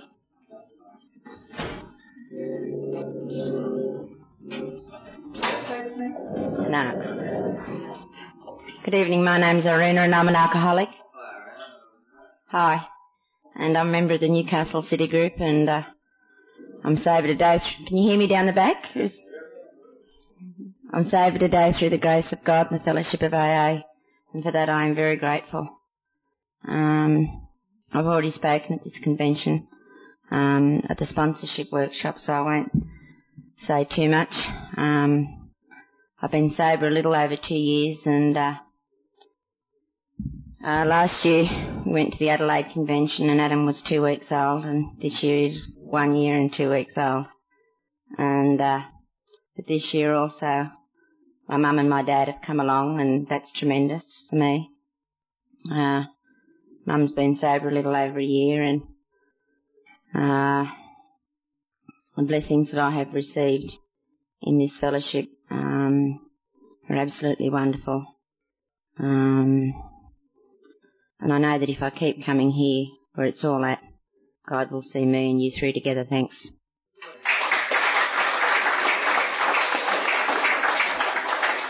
Should I ask the gentleman in the third seat here? Could you? Would you like? Good night all, my name is Rob and I'm an alcoholic, and I'm very grateful to be uh, at this convention. I'm having a terrific time, to be quite honest with you. I think it's uh, marvellous the uh, planning that's gone into it. I come from Melbourne, I'm from a group in Melbourne, the Murrumbina group, meet Monday night. I was secretary at uh, Melbourne Tuesday night for a farewell, and I also took on the Murrumbina, but I give Melbourne one away, and uh, I think I got a little lot more out of Murrumbina sort of, because it had fallen right down. We're trying to build it up again, and uh, we just coast along very good now, and uh, I think it's a big thing, this uh, getting involved in A A. Seems to be the secret, because uh, I know you don't notice yourself change, but I know uh, after I was made secretary at uh, Melbourne, well, uh, I woman, those people saying to me after how I sort of changed, you know, you get a, uh, a different outlook on life because you're helping more than you're not just uh, taking, you're giving too, and that's the main thing. That's what A A is all about, apparently. I don't uh, understand the program fully. It's, uh, I believe in a higher power I choose to call in God. But I know very well he's got me through a lot of tight spots. I started drinking at the age of fifteen up in uh, Echuca. It's a country town up in the Murray there. As you probably know, and there's uh, eleven pubs in Echuca, I think it was, and the two across the river. Well, uh, I didn't do... I wasn't a dancer. My sister used to go dance, but I preferred to go to the pub. I could still remember uh, the name of the bloke that I started off drinking with, Tom Buckley. It's uh, one of those towns where there's uh, different families. Well, there was the Buckleys and the Martins and uh, the Vickeries, like the Martins and the Cords you hear about in America, I suppose. Well, uh, I remember Tom Buckley uh, went over to the, uh, the Palace Hotel, it was. It was a Richmond pub. It was, uh, it's thirty-one years ago, I think, now. And uh, he said, uh, I was drinking lemonade, and he said, I have a drop of beer in it, well, uh, which I did. Well, by the end of the day, that had uh, changed. I was just having uh, straight beer. I couldn't stand the lemonade in it. I remember uh, we lived across the river at that time. My father cleared out on us when we was, I was a little kid, and my mother took us up to Echuca where her family lived. And uh, I remember they were standing out in the front round, and my sister and mother, and uh, they took me home in a taxi, and I got out of the taxi, and I thought I'd better show them I'm all right, you know, so I, I ran across, went to vault the, the gate, but uh, I had my foot hooked in the top wire, and down I went. Well, uh, that fast was over, and after that it was, uh, I used to get drunk regularly. I used to get horribly sick from it. I remember my sister, she was a couple of years older than me, and... Uh, I go home and I'd spew my guts out. She'd say, why don't you give it up, Ralph? You can't drink. I'd say, I'll beat it. I kept drinking till I could beat it. But here it's, uh, well, it's a progressive disease, and uh, it beats you in the end, like uh, the chap that steered me towards Alcoholics Anonymous. I remember he said to me, he was a big rough Irishman. He said to me, you got to give up, Ralph. He said, you got to surrender. Surrender to win. I realise now that's what you got to do, because you can't beat this booze. If you keep going, you must go down. I think a higher power steered me. Uh, I got uh, lost my licence once for six months after my wife had left me. I started off getting around the old traps again. I got it back, and uh, I'd sworn off it a bit, but then it wasn't long, and I was back in the old routine again.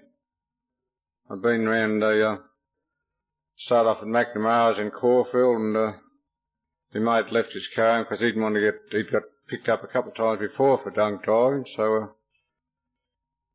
uh, I said, oh, you leave your car and we'll go in mine. I was alright, there's no worries, because I was drinking light ale for one thing, so, uh, but that's no different, not if you're, uh, by midnight that night I think it was, I'd uh, left his places and killed, I only had to go straight up the road, I always go, but I got lost somehow or another, and uh, a couple of ladies in blue got onto me and uh, took me back to Pran, put the breathalyzers on me, and I was gone again. And this time I lost my license for two years when I went to court. But uh, I think it was a shame and disgrace of getting picked up by a couple of uh, women, I suppose, might have had something to do with it, but uh, it was my last drink. That was, uh, I remember the date, uh, July the twenty-fourth, nineteen seventy-nine. I went to my first A A meeting the following Wednesday at St Vincent's. I'd been to see a union solicitor on the Tuesday night. We got free legal advice at the union office, and uh, it was Peter Redlick, and he said to me, he said, "Is a drink a problem with you, Ralph?" I'd showed him a letter from the ex-wife's solicitor. If I continued to take the children to the hotel, I'd be refused access. Also told him about the second time being picked up for drunk driving. I said, "No, it's no problem, Peter. If I can't uh, buy it, I brew my own." Which I was. I had a good home brew recipe. I got off a chap at work. By this time I'd made a, quite a few uh, gallons of the stuff. I'd also found out if you put more sugar in the stuff, well, it uh, boosts up the content. You only needed a few beers of my home brew and you was uh, gone. Because uh, I had to make doing that, because uh, I was married at, uh, and had a couple of children by this time, of course. Before my wife left, naturally, and uh, she used to even help me brew it. She'd be cooking up in the kitchen, I'd be boiling the hops up out in the wash house. I had another stove out there. But I'd moved into a house, so uh, uh, I'd be leaving, uh, I didn't believe, I didn't, uh, I was a bit of a workaholic too, to a certain extent, because uh, I know when I got married, uh, most people send their wives out to work. I didn't believe in that. It was, uh, probably it was ego too, I guess. "No, you don't do it, I do it all." So, uh, even though I was on strike, I'd travel all the way to Cranbourne, working on farms and that, but uh, it was a bit of a battle and things get you down. But always, uh, didn't matter how hot it was or that, I'd always get stuck into the work, and I uh, always knew I could have a few beers after work. I'd look forward to that. In fact, my wife got that way, she'd uh, knew very well that she'd have to have a bottle, cold bottle for me when I got home from work, otherwise I never hit or anything, but uh, she just knew that it'd fix me up. But I never realised there was anything wrong with my drinking. Because uh, even I went to Sydney one stage, when I had my twenty-first in Sydney. I remember my twenty-first birthday party I had on the side of the railway line into Lidcombe. We got the uh, train driver drunk, they were shunting down below, and we got them all full. I don't know whether they got the sack or not, but uh, I know I was horribly sick the next day, and uh, nobody had any beer, but somebody had a bottle of uh, sweet sherry.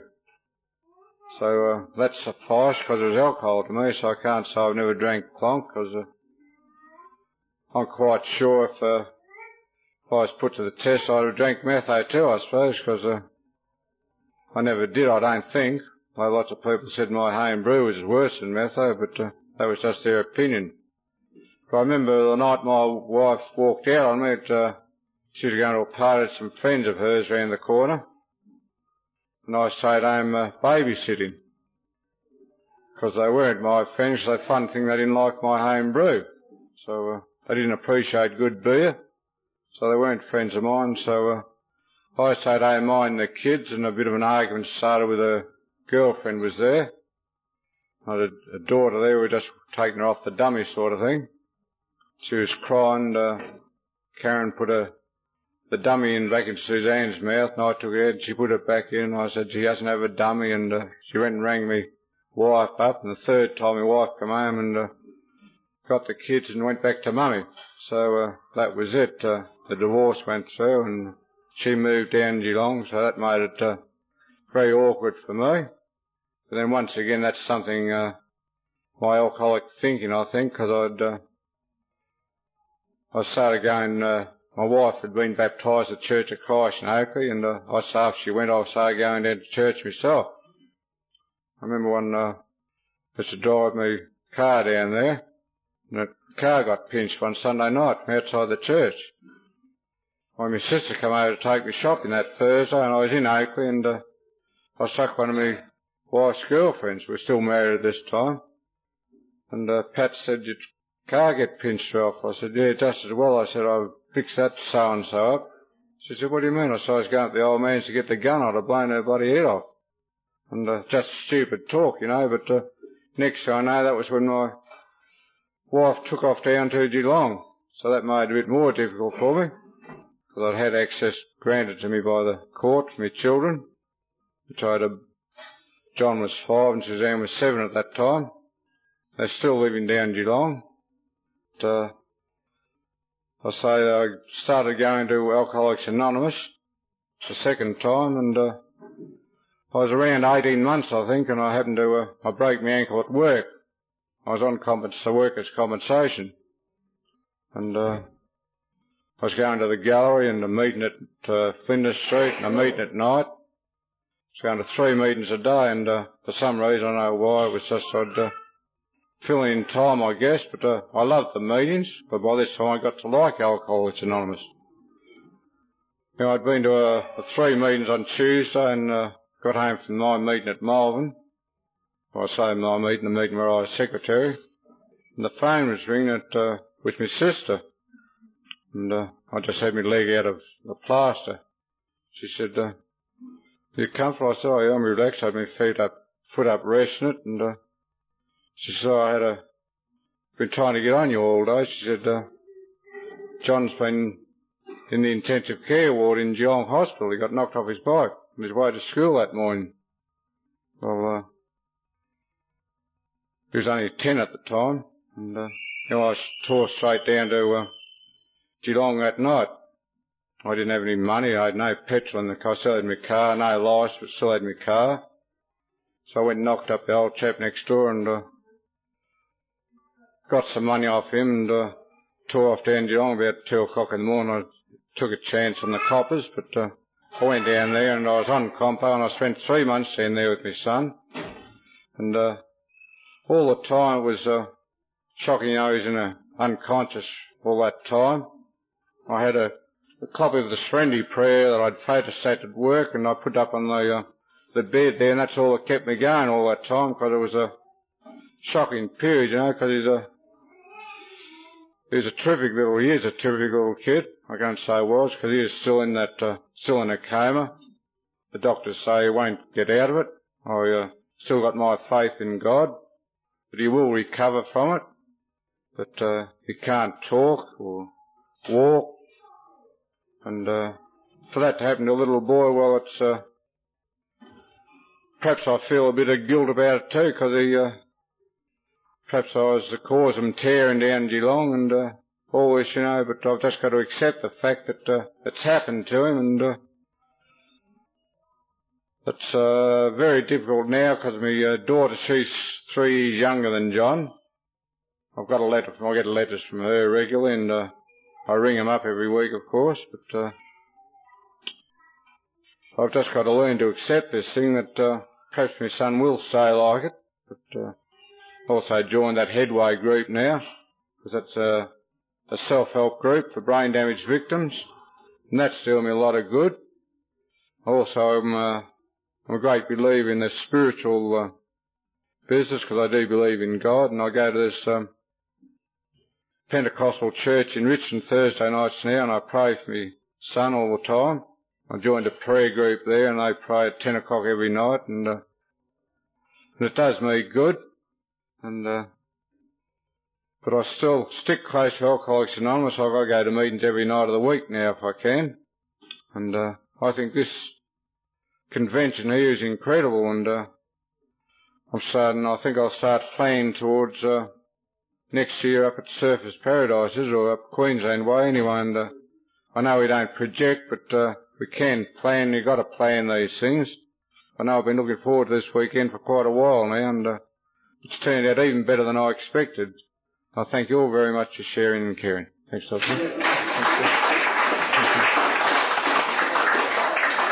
Bill from Glen Innes. Uh, uh, night, everybody. My name's Bill, and I'm an alcoholic. I'm, I'm from the Glen Innes group, and I know Pilliger Bill put me in for this, and I'm, I'll deal with him later. But uh, I've been, but I didn't mind standing up really, because of uh, there's no doubt about alcoholics. We do everything backwards. I've Uh, I think we're supposed to be getting rid of our tails, humans, but I'm, I think I'm growing one, and uh, it gets a bit painful. But I, uh, I've noticed the couple of days I've been here at this convention that there's a lot of people have been grateful about been able to stand up sober and, and clean. And it reminds me, I was sitting there and it reminded me of a, I used to get on the grog for weeks on end, you know, I'd, uh, six weeks, I can remember one session lasting six weeks, and mate and I got on it, and I can remember eating baked beans or something once, I think, in that time, but uh, after a certain time on these long sessions, I used to get a, it was, I still don't understand it, but I'd, uh, I'd start to get an idea that I, that I smelt something terrible, you know, and uh, I've no doubt too sometimes, I suppose a bloke was a bit foxy, you know, if when you, I had an aversion to water, uh, both internal and, and external, but uh, this was a terrible thing. I'd I'd be there and I'd go out every oh, ten minutes some days, and I'd have a cold shower, um, then another one, you know. I'd, a bit later on, I always had this this idea. How many I had, I still had this smell about me. It used to embarrass me, something terrible. But uh, when I came to A A, I sort of started to think positive, and I know that nowadays when I when I think I stink, you know, I really stink, and uh, so that's one good thing it's done to me. But uh, I was brought up in a Catholic school, and uh, I too was taught that uh, to fear God, and but I'm a bit different. I still fear Him. I know that uh, when I do something wrong, if I'm doing the wrong thing, but when I, I'm doing the right thing, like being here tonight, well, He's with me and He's a mate. And uh, and uh, just to see some of the old friends, like Pilliger and the chap here tonight that I've known for many years, as uh, as proof of uh, of that, that He's here. And uh, old chap I was sitting with, he's gone now, I can call him an old chap, but uh, I haven't seen him for a long time, and many years ago he and I used to uh, be prospectors on the same creek. We were after sapphires, and uh, it was great to sit there with him tonight. I can remember on one occasion, being sapphire miners, of course, we were doing quite well. We used to live on one very small tin of baked beans each a day, and uh, a loaf of bread when we can get it, and we were really doing it hard. But I remember one day I had to go up the creek, and uh, there was a hut up there where another bloke was, and he always doing pretty good, but he had a mate in a hotel in Glen Innes, and uh, he used to bring him out cold fowls. He was a cook, this bloke, and uh, always on the grog, and he'd bring um, these cold chooks out, and uh, uh so when I went to him, he said, look, could you use a, if I give you four or five of these fowls, he said, do you think you could eat them? He said, he's given me too many, they're going rotten. He said, no. So I grabbed them, of course, and and flew up to the old mate. And it's a funny thing, we'd been in A A, both of us, for many years when this happened. So it wasn't grog, but it was just that we weren't doing too good. But uh, I reckon you shouldn't uh, feed, you know, poultry bones to to anything that might stick in their neck. But uh, I remember old George, he, he cleaned two of these up without even filleting them, you know. And uh, but it's wonderful to be, that's the thing with me, I'm terrible grateful to be uh, here and sober tonight, and I I thank God and A A that I am, and uh, thanks very much.